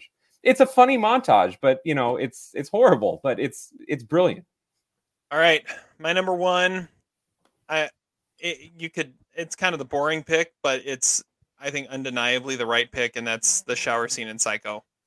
I mean, it. How can you not say that that's the best bathroom scene of all time? I mean, there's documentaries that have been made about that scene alone. It is filmmaking at its finest. It's most classic. It's most iconic. It, it's it's the gold standard or the black and white standard, you could say, of uh, of filmmaking a bathroom scene. So it had to be my number one. Well, yeah, and there was a movie made about it, which, by the way, is directed by James Marsh, who's going to direct the next Bond movie, according to me. Oh, Um, all comes full circle. but yeah, I mean, yeah, we, we talked about that. Like, we we all had it on what our editing list, like all Yeah. editing list. Yeah, I mean, it's, it, I mean, it's an iconic scene. It's a perfect scene. You're gonna see it like, like, uh, I don't know, referenced or reenacted or immortalized in every in every movie that kind of is has a, a violent bathroom scene. It's, it's I mean, it's it's it's a perfect scene. I put it number five because it's because we talk about it so much, but I had to put it on my list. Otherwise, I would, you know, not respect myself in the morning. Yeah, I, I looked at it as I, I only had four slots to play with because Psycho was number one. I showed it to my high school students, and they, they they think it's cheesy. But you know, One, one. I mean, one. Once you understand everything that's going on there and everything that they and the context of everything, and they're impressed by Janet Leigh's her face still and her eyes not moving, like after she's dead. That's impressive. They usually think that's a dummy. well, there you go.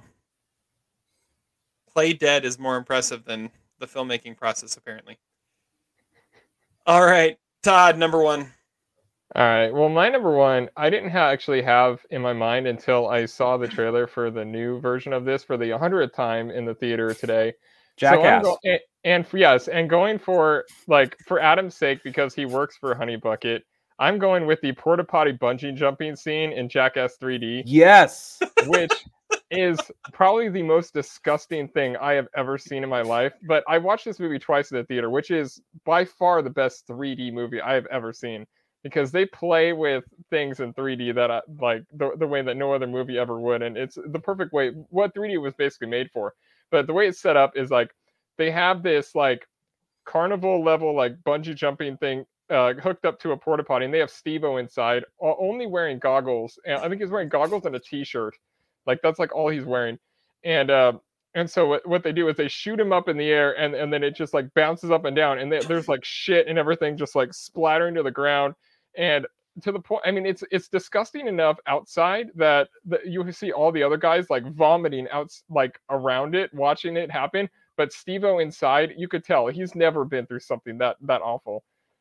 And I mean, I don't. I, I mean, I watched this scene again. This uh, again uh, after I, I watched uh, No Time to Die, and I was like, man, that's got to be number one because I've never seen something more creative. Like, who comes up with that shit? Literally, but and at the same time, like, I'm like, man, those guys are awesome. Those guys are my heroes, especially Steve-O, because after it's done, he gets up and you could tell he's still got like wobbly legs because he just went through a bungee jumping thing and a porta potty. But then he chases down the guy whose idea it was, and he hits him like across the parking lot, which is pretty brilliant. We have Jackass winners, and then we have Steve-O. Steve-O's always number one. I could quote that entire trailer. I Yeah, saw it again turning- twice last night. It's turning into the, the, the vantage point of the of this decade. But you know that there's so much more that there. I mean, it's like a, a minute and a half trailer, and you see like you know eight scenes or something. But you know that there's at least like 50 more scenes that are just as funny as those ones. Nothing makes me happier than knowing that it got pushed back, and now I have to watch that trailer before every movie for the next three months now. Hey, just as long as you get your concussions before age 50, and Knoxville's 49. so- Knoxville's 49. So we're good. So we're good. Steve-O is is my personal hero though, in life and otherwise. He's pretty good sure 2K5 otherwise. player too, right, Todd? Yes. Well, I mean, yeah, he's better than Carmen Electra, but he's he's, he's not didn't we- exactly Jamie Kennedy. Why didn't we think of Steve-O as a James Bond candidate? I mean, can we just throw that out there? Like, Uh, What was it? I, I he had can him. do at- any I had him as the, I had him as the Steve Buscemi character in Fargo, right? That wasn't that our, our best casting. I could see that. I could see how that. come we haven't deep dived a Jackass movie? Terry What hasn't is our seen. Terry, do you watch Jackass? I haven't Have you- watched a second of Jackass in my life, Oh man, movie Ugh. or show. Well, when we reviewed Jackass Forever After, you know, in May of 2024, when it it's just was Jackass forever. uh, It, it is now, say? but but when but when it when Yeah, it delays for another again. two years. I mean, I mean, Knoxville was next year. 49 when it was filmed. Yeah, He's be give me a- 56 by the time it's released.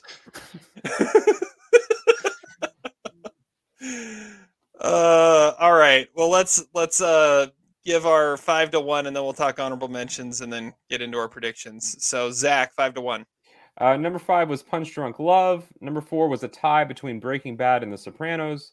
Number three was My Best Friend's Wedding. Jeez, this is a really Zach list. Number two is Minority Report, and number one was 25th Hour. This was lazy. These are just movies I love. Uh, That's kind of the way I, I, I just went through like things I, that I that I really liked. I was like, are there any uh, memorable bathroom scenes in it? And that's what I, I picked off of. I, I was the opposite of Terry, really. All right, I got number five in a better world. Yeah, that because that made my list. number four, Dexter. Number three, Liar Liar. Number two, a tie between Casino Royale and Mission Impossible Fallout. And number one, Psycho. Todd. My number five was Psycho. Number four, Full Metal Jacket. Number three, Breaking Bad. Number two, Liar Liar. And number one, with a bullet, Jackass 3D, the porta potty scene, because that is a bathroom technically. It is. It is. I thought a you were going to say the porta potty, porta potty scene in uh, uh, which Mission Impossible or not? Which Police Academy was it? Oh yeah, they take him up on the crane or something. Yeah, they. Who was in that? Was it Barbara? That was the that was the first this but the second one or first one. Like I, I think it. I thought it was uh uh um not the the the sidekick to the moron. Um what, Zed Zed sidekick. no no no no no no like Harris's sidekick. What's his name? Oh, Why can't I think of his one name? One of those one of those two goons. No no like the curly haired guy that's in all of them. Oh, that's uh. Yeah, it's like some like nor. It's like it's not even like a. It's not a name. It's I, like a, will a I'll find it. Okay, Zach, give us your or give us your honorable mentions Okay, uh, I went. I'm because amazed. these are going to be fun. I'm amazed no one went with uh, the uh, the the pills scene in Almost Famous. Uh, Mona Lisa's in Manhattan. I- Isn't that in a bathroom, or is that more in the the? Oh, the the okay, the montage. I had a different almost famous scene in mind, but yeah. Okay, well, or, or or the one where he's at the in the bathroom stall in his uh at his school and he's shorter than everyone. Is that what you were thinking? Nope. Nope, Nope. that's no, not what I was have- thinking either. I have two others. Okay, mind. well, uh, we'll, we'll wait to hear what. what apparently you Cameron. Crowe has great bathroom scenes. I guess so. Uh, Uncut Gems when Adam Sandler sees that he weighs 200 pounds and kicks uh, Julia Fox out of the apartment. Fackler. Fackler, yes, I knew it was a. it- yeah, it's not a name. Okay, go for it, still Zach. don't know what you're talking about. I'm amazed that Austin Powers didn't come up. Yeah. Yeah, Um, who does number two work for? Yeah, I have that yeah. on my honorable mentions. uh, Mrs. Doubtfire, the whole sequence at Bridges Restaurant, mostly in a bathroom. Um, Seinfeld has several great bathroom scenes, but probably the most famous one is Can You Spare a Square with uh, Jamie Gertz, the star of Twister and the part owner of the Atlanta Hawks. Um, the Aviator, when Leo gets a OCD freak out, the conversation with the bloody shit in the toilet, uh, any bathroom scene in Ally McBeal. Uh, two great bathroom scenes in Kill Bill Volume 2. Bud's trailer, I think, counts as a bathroom. And uh, when uh, the bride discovers she's pregnant, easy to use. Um, we got Soul Plane, which has a scene that's basically a ripoff of Austin Powers. Meet the Parents, Sideways. Come on, when Miles is you know in the mirror at Steph's house in, the, in her bathroom, that's a great scene. Oh, I'm it's a it's a small scene, but you know uh, the entire movie of Flushed Away, even though I haven't seen it. Um, in Apollo 13, uh, the constellation Urine. I don't know if that's actually a bathroom, but uh, I'm gonna put it in there. And then my last It's last a relief tube.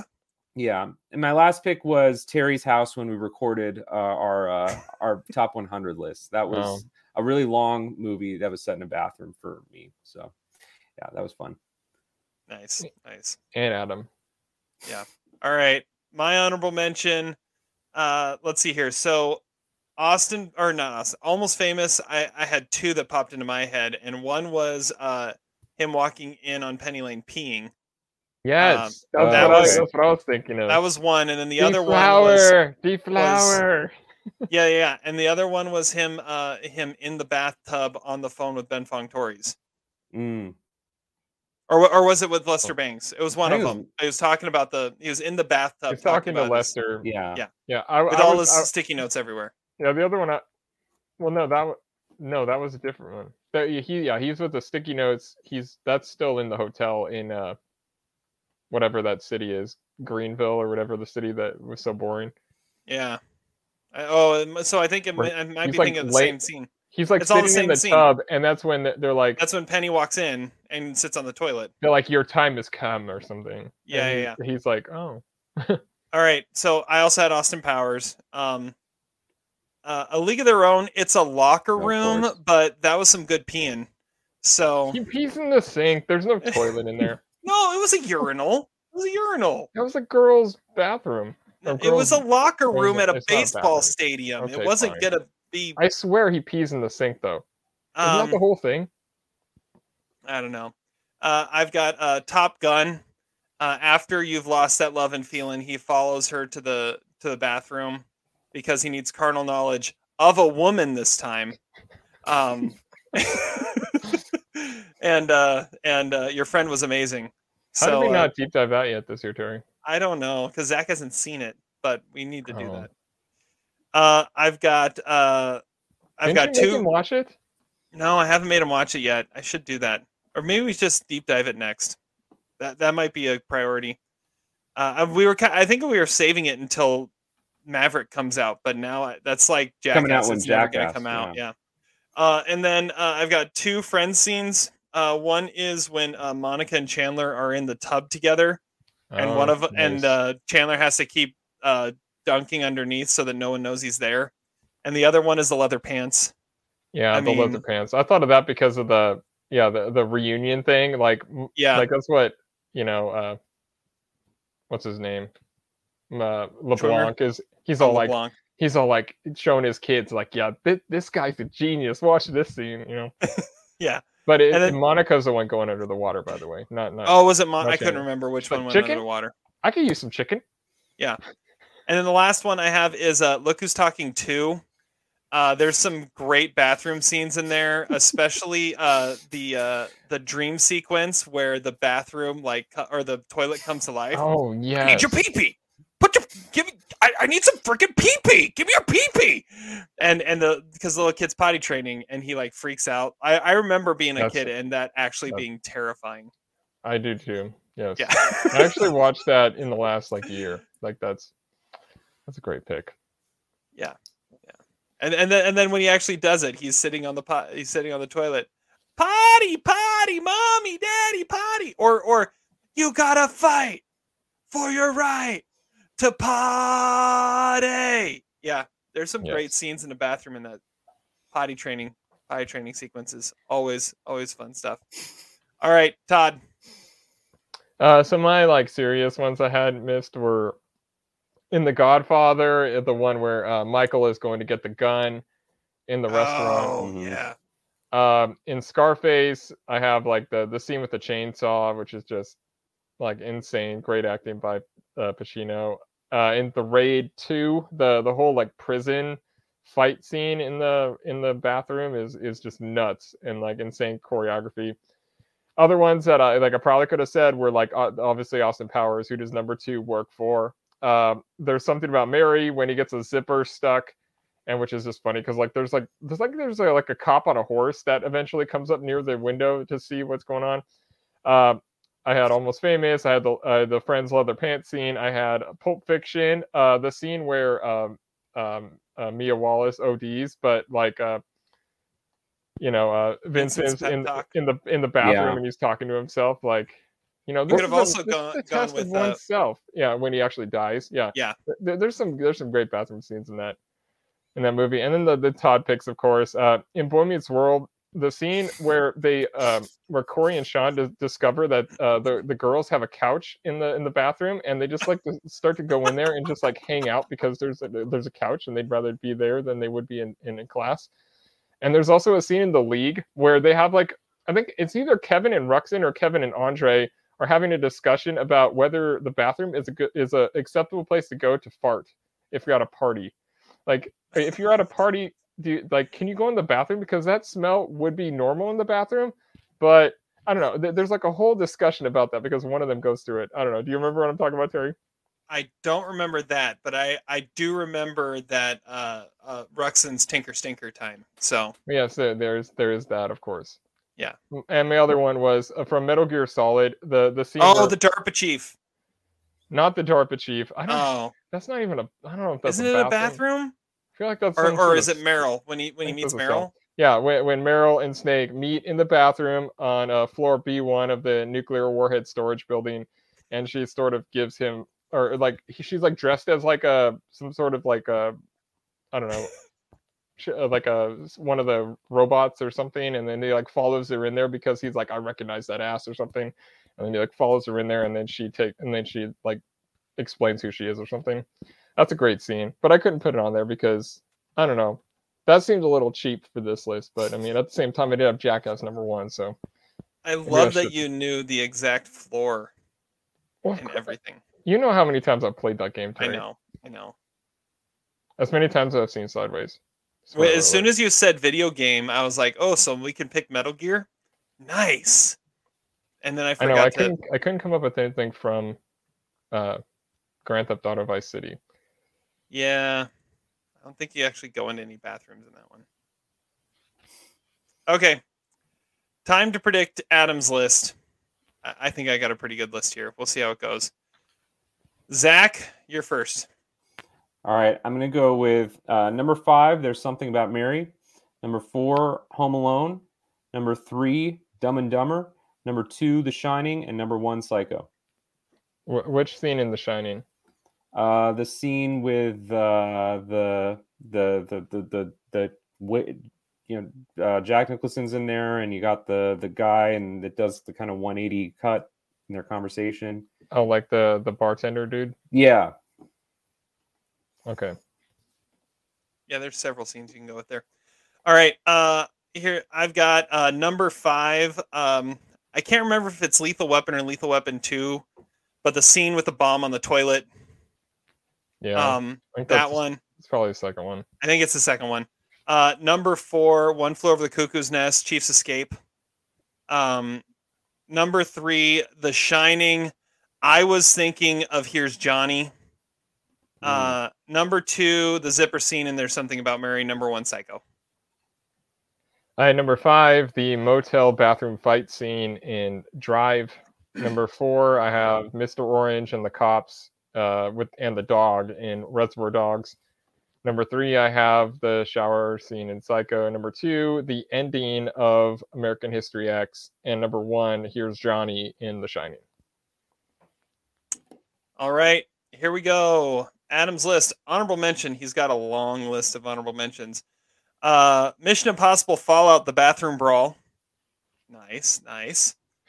Uh, Liar, liar. Jim Carrey beating himself up. Yes. Nice, nice, nice. Uh, GoldenEye, Chemical Weapons Facility, video game choice. Oh, video. Okay. Uh, Game of Thrones, Tyrion kills his dad on the toilet. Eh, yeah, that's a good call. Uh, it Chapter Two, the bloodiest bathroom scene in movie history. Uh, a Nightmare on Elm Street, Freddy drags Heather Langenkamp to hell. Um, sounds right. yeah, Jackass 3D. Steve-O gets slingshotted into the air inside a porta potty. I can't believe he had that on there too. Um, Austin Powers. How about a courtesy flush over there? Go. Um, uh, Wedding Crashers. Isla Fisher goes crazy on Vince Vaughn. All right, here's his actual list. Number five, The Godfather. Michael Corleone excuses himself to go to the bathroom to grab a revolver in the bathroom behind the toilet tank. Um, number four, there's something about Mary. Is it the Frank or the beans? number three, Lethal Weapon Two. Danny Glover stuck on the toilet. Number one or number two, The Shining. Here's Johnny. And number one, Psycho, the infamous shower scene. I got four. Yeah, I got two. I bet I he's like going to be upset that he forgot American History X. Yeah, Well, Terry's on a roll. Two of the last three. I know, I know. I got a point.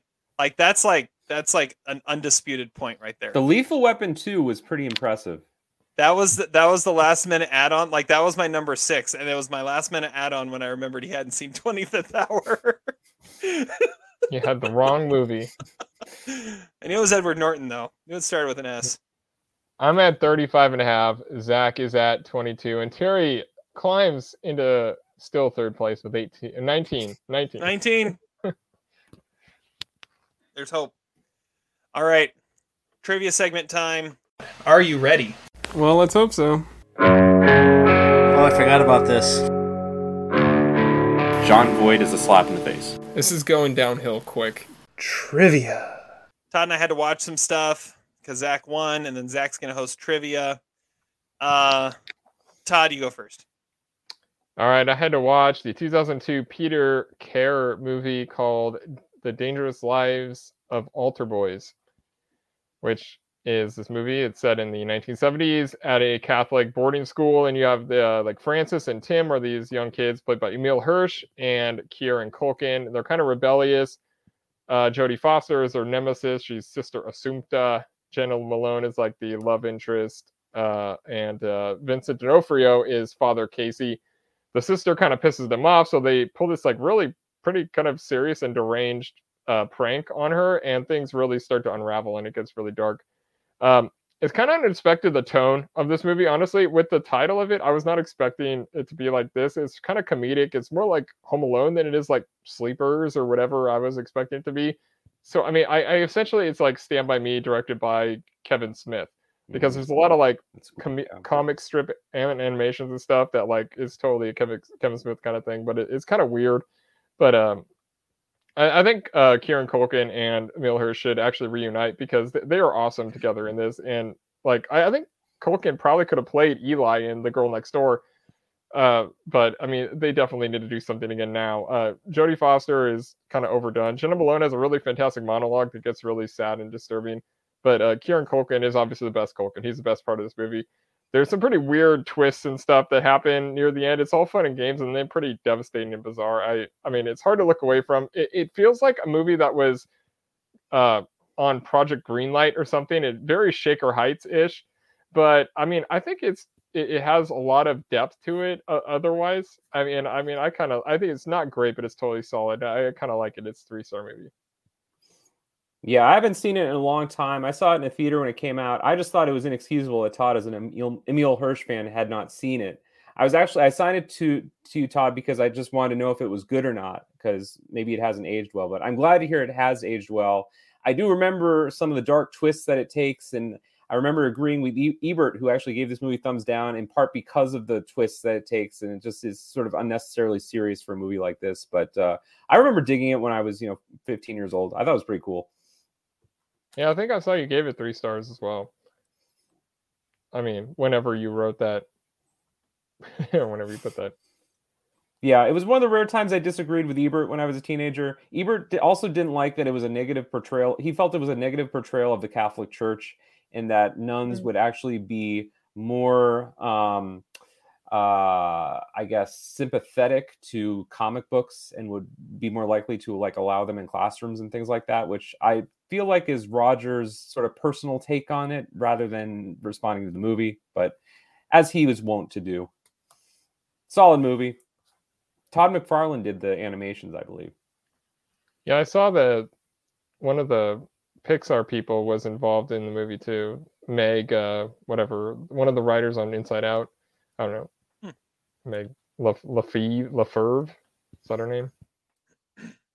I have no clue who you're I don't talking know. about. I don't know. We'll we'll trust you. You'll have to look it up while I'm talking. All right. Uh, the movie I had to watch, uh, we had to we had to punt and go to a backup choice because the initial choice we thought was free somewhere and then it wasn't, and then it wasn't available at the library. So we got a different one, and I was I watched from 2001 Hearts in Atlantis, uh, directed by Scott Hicks, based on a Stephen King book. Uh, this movie stars Anthony Hopkins, Hope Davis, David Morse, and a very very young Anton Yelchin, and it uh, tells a story of a young boy growing up. It's kind of a theme I think for for a typical Zach movie is uh, nostalgia and uh, a person looking back on their childhood and narrating what happened. So uh, David then Morse, realizing that realizing the nostalgia was not as good as they remembered it, and that there there were th- bad things that also happened to break up the nostalgia. Yes. Okay. Yes. I mean, you've got clear. you got this. You got Man in the Moon. I mean, you they're they're all very similar in in kind of their at least the the setup. So David Morris plays adult Bobby Garfield, and he's looking back and narrating the life of young Bobby Garfield, who's Anton Yelchin, who has uh, probably what you would say is the not a good nominee for worst mother of all time, played by Hope Davis. Uh, and they live in a house, and to make some extra money, they rent a room upstairs, and that room is rented to Ted Brautigan, played by Anthony Hopkins, who is this mysterious old man who seems to be able to tell the future. And he befriends young Bobby, Bobby O, and uh, and it's a story of their friendship and also Bobby's friendship with his three friends, Carol and uh, Sully. And we kind of get um, get the relationship between the three of them, his relationship with uh, with Ted, and and how he becomes more of a of a parental figure to him uh, throughout this summer than his mother ever was. The father is dead and out of the picture. Zach, when he sent it to me, he said this is a Terry movie, and oh, it is. It it is. Uh, I'm giving it three stars. It's a really it's a really solid movie. It's a it was really interesting to watch. Uh, I I could see it being a very rewatchable movie too. Uh, I could easily go back and watch more watch more of this movie. But uh, yeah, solid pick. Uh, really good performances. I it again, it just makes me sad that we didn't get more from Anton Yelchin because even at that age, you could tell there was something there. And um, mystical, mysterious old man and Anthony Hopkins. I mean, that just kind of defines his career, doesn't it? So uh, he's doing his thing. Uh, I didn't realize just how much David Morse and Anton Yelchin actually looked alike until you see that he's playing a young David Morse, and then you're like, oh, I could totally see the resemblance there. Uh, so yeah, three stars. Good pick. Yeah, I, I really love this movie. If you think about it, it has the exact same plot as E.T., except instead of an alien, it's Anthony Hopkins. think about that for a second, and you'll realize I can that see that's, it. that's I can see true. it. Um, yeah, I mean, I love this movie because uh, it's like it's a mixture of like nostalgia. It definitely has some funny moments, but there's some very serious overtones to it as well. And I think, and, Mhm. and then and then some like dis, you know disturbing sort of like government conspiracy sort of stuff. I think it, it, it places itself perfectly in the, like the late 50s early 60s and that kind of suburban united states kind of sleepy new england vibe. The book is really good too. It's only the first the book it, by stephen king is like 800 pages long and, and the movie is only the first 200 pages of the book so Oh, the wow. book actually does a lot more interesting things with the characters. It kind of moves around uh, from the t- timeline shift a little bit. But I kind of love the movie. I think there's a great monologue he gives about uh, Bronco Nagurski. Um, Yes, he has a great uh, a line about uh, having the freedom of having a library card, how it's the greatest gift uh, imaginable. I think it's a really awesome movie, and I like Scott Hicks. I know Todd shits on him, but I like his films, and I like his long flowing hair too. More more Scott Hicks movies. I may have to check out the book. And when I say I'm going to check out the book, I'm going to suggest that my wife read it and tell me what it's about. It's it's, eight, it's that's how I 800 check out books. pages. Have fun reading it, but uh, it's it's a good read. My wife devours books. It takes me months to get through one, so I'll tell I'll tell her to read it. All right, trivia time. What are we doing, Zach? Okay, so uh, No Time to Die is, uh, I tried to not emphasize this too much, but it was 163 minutes long. And we should point that out. So uh, your job is going to be uh, I'm going to read you a list of movies, and you have to tell me whether these movies were longer, shorter, or the exact same running length as No Time to Die. 163 minutes. I'll repeat that uh, again. So uh, if you you know you can write down something if you want, or you don't have to. Are we gonna write down but- or just say it? yeah why, why don't you write it down let's let's uh let, let, let's let's make this a more visual exercise uh Over, under, or same? yeah over under or same. I like it. Okay here we go. We're going to start with pirates of the caribbean at world's end. Was no time to die longer shorter or the same length? So when you say under Terry, under mean under under think- 163. Okay, so you think Pirates of the Caribbean was under, and Todd thinks it was the same, and both of you are wrong. It was over. It is 169 minutes. Glad I didn't have to see that. Yeah, me neither. Okay. I only saw the first one. Me too. Which was also pretty long. I don't think quite that long though. Uh, next movie is a movie we've mentioned on this podcast today. At least we mentioned the director, De- Denis Villeneuve, and the movie is Blade Runner 2049, a movie that I think we all liked. I didn't see it. Oh, well, you're missing out. Another great Ana de Armas performance as well. Was it over, under, or the same? Both of you say under. The correct answer is over by one minute, 164 minutes. Well, that movie didn't feel that long either. No, that movie actually did fly by. Um, you Todd, you didn't feel like the end, the, the climactic uh, set piece at the end of No Time to Die was right out of Blade Runner 2049. Like, No, he said it was right out of Austin Powers. No, it was right. I mean, no, I mean, the the absolute end was out of the Rock. I just I just thought. Oh well, that's come true. Out of I'm the not water. talking about. I'm not talking about that. I'm talking about Rami Malek's uh, sort of, you know, the, the location. That was right out of Blade Runner 2049. No, That- you know that, that's totally Austin Powers. But yeah, I mean, I could see a little bit of Blade Runner in there. Okay, you guys are not even on the board yet. This is depressing. Uh, next movie is Amadeus, not the director's cut, just the Damn theatrical it. cut. I know how long the director's cut is. I know exactly how long the director's cut is. Safe to say it's that's that's over. But what is the theatrical cut? Over, under, or the same? Todd says the same. Terry says the same. It's under 160 minutes. The director's cut is 180. It is three hours exactly. Good to know. All right, next movie, Interstellar. Are we going? Are we going? What it was or what it felt like? I'm gonna say they're one and the same. Terry says over, I was gonna do the same thing. over. You both are on the board. It was 169 minutes, although it did feel a lot longer. okay, The Last Emperor. Again, theatrical cut, not director's cut. Another Best Picture winner from the 80s. Both of you say over. It was exactly the same length, 163 minutes long. Come on. Okay, another great Kubrick movie with a bathroom scene, Eyes Wide Shut. Another movie that does feel pretty long upon rewatching it, but was it longer than 163 minutes? Terry says under. I. I don't know. Todd says over. It was 159 minutes. Terry gets the point. Don't you The forget about me. The Last Temptation of Christ. The Scorsese epic. Terry's going over. Todd says under. It was exactly the same 163 minutes. Really? I thought that movie was like two hours and ten minutes. All right. With three questions left, Terry has a commanding 2 1 lead.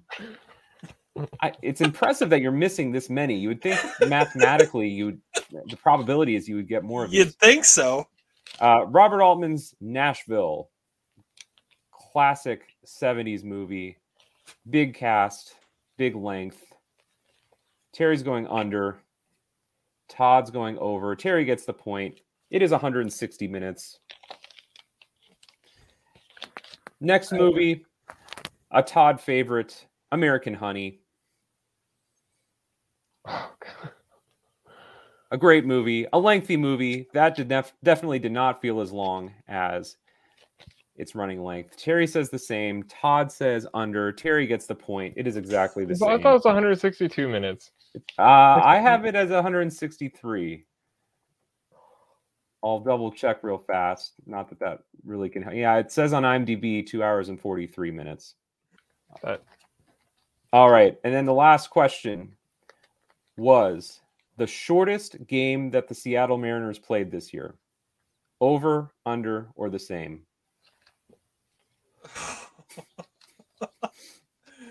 Two hours Uh. and 43 minutes. Shortest game. Wait, Doesn't matter. You have a two. I know, You have a, but I want to get it right.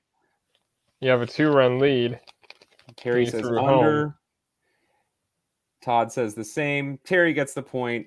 There was like a two and It was on like under. two thirty eight that they one they played. Actually, on uh, well, oh, I should have clarified. Full length game, not a double header. Oh, okay, yeah, sure. But even so, they on Thursday, uh, August twelfth, they they hosted the Rangers, and that game was two hours and eight minutes, so substantially under. And that was a nine inning game. So with a score of five to one, Terry wins trivia. Hey, another double victory for Terry today. Hey, hey, hey. Yeah, we got to talk about more musicals in two weeks. Exactly. All right, well, let's wrap this up. Quote of the day time. Strawberries. Not the cheese. Womack. With a little sex in it. Quote of the day. I get to go first. Uh, so I've got I've got two quotes here. Um, the first one uh, I saw this movie called Liar Liar, and the message of that was to not lie. That was a smart that was movie. a smart movie. That's one of them. And then the other one is is what is the the result of the bathroom scene in Liar Liar. And he goes back into the courtroom, and the judge says, "Who did this to you?" And he says, "A madman, Your Honor, a desperate fool at the end of his pitiful rope." What did he look like? Yeah, about six to 180 pounds, big teeth, kind of gangly. Have he's the not deputy lying. search the building. Can unless you can continue. Yes, I can. Commendable, Mr. Reed. We know that movie way too well. All right, Zach, you're next. All right. Well, I was going to go with the uh, FU montage from 25th Hour, but Terry's editing the podcast, so I'll, I'll make it a little easier on, on him.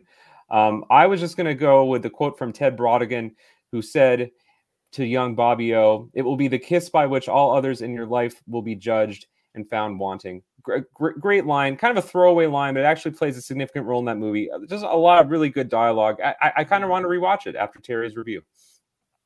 It's on HBO Max. All right, Todd. Uh, so I don't know. I heard a, a quote in the Bond movie that we watched today. I don't know if I don't. I think it was Bond. It was either Bond or M. I can't remember. But it, but one of them said, "It appears intelligence is no longer central," and that describes this podcast. Well played.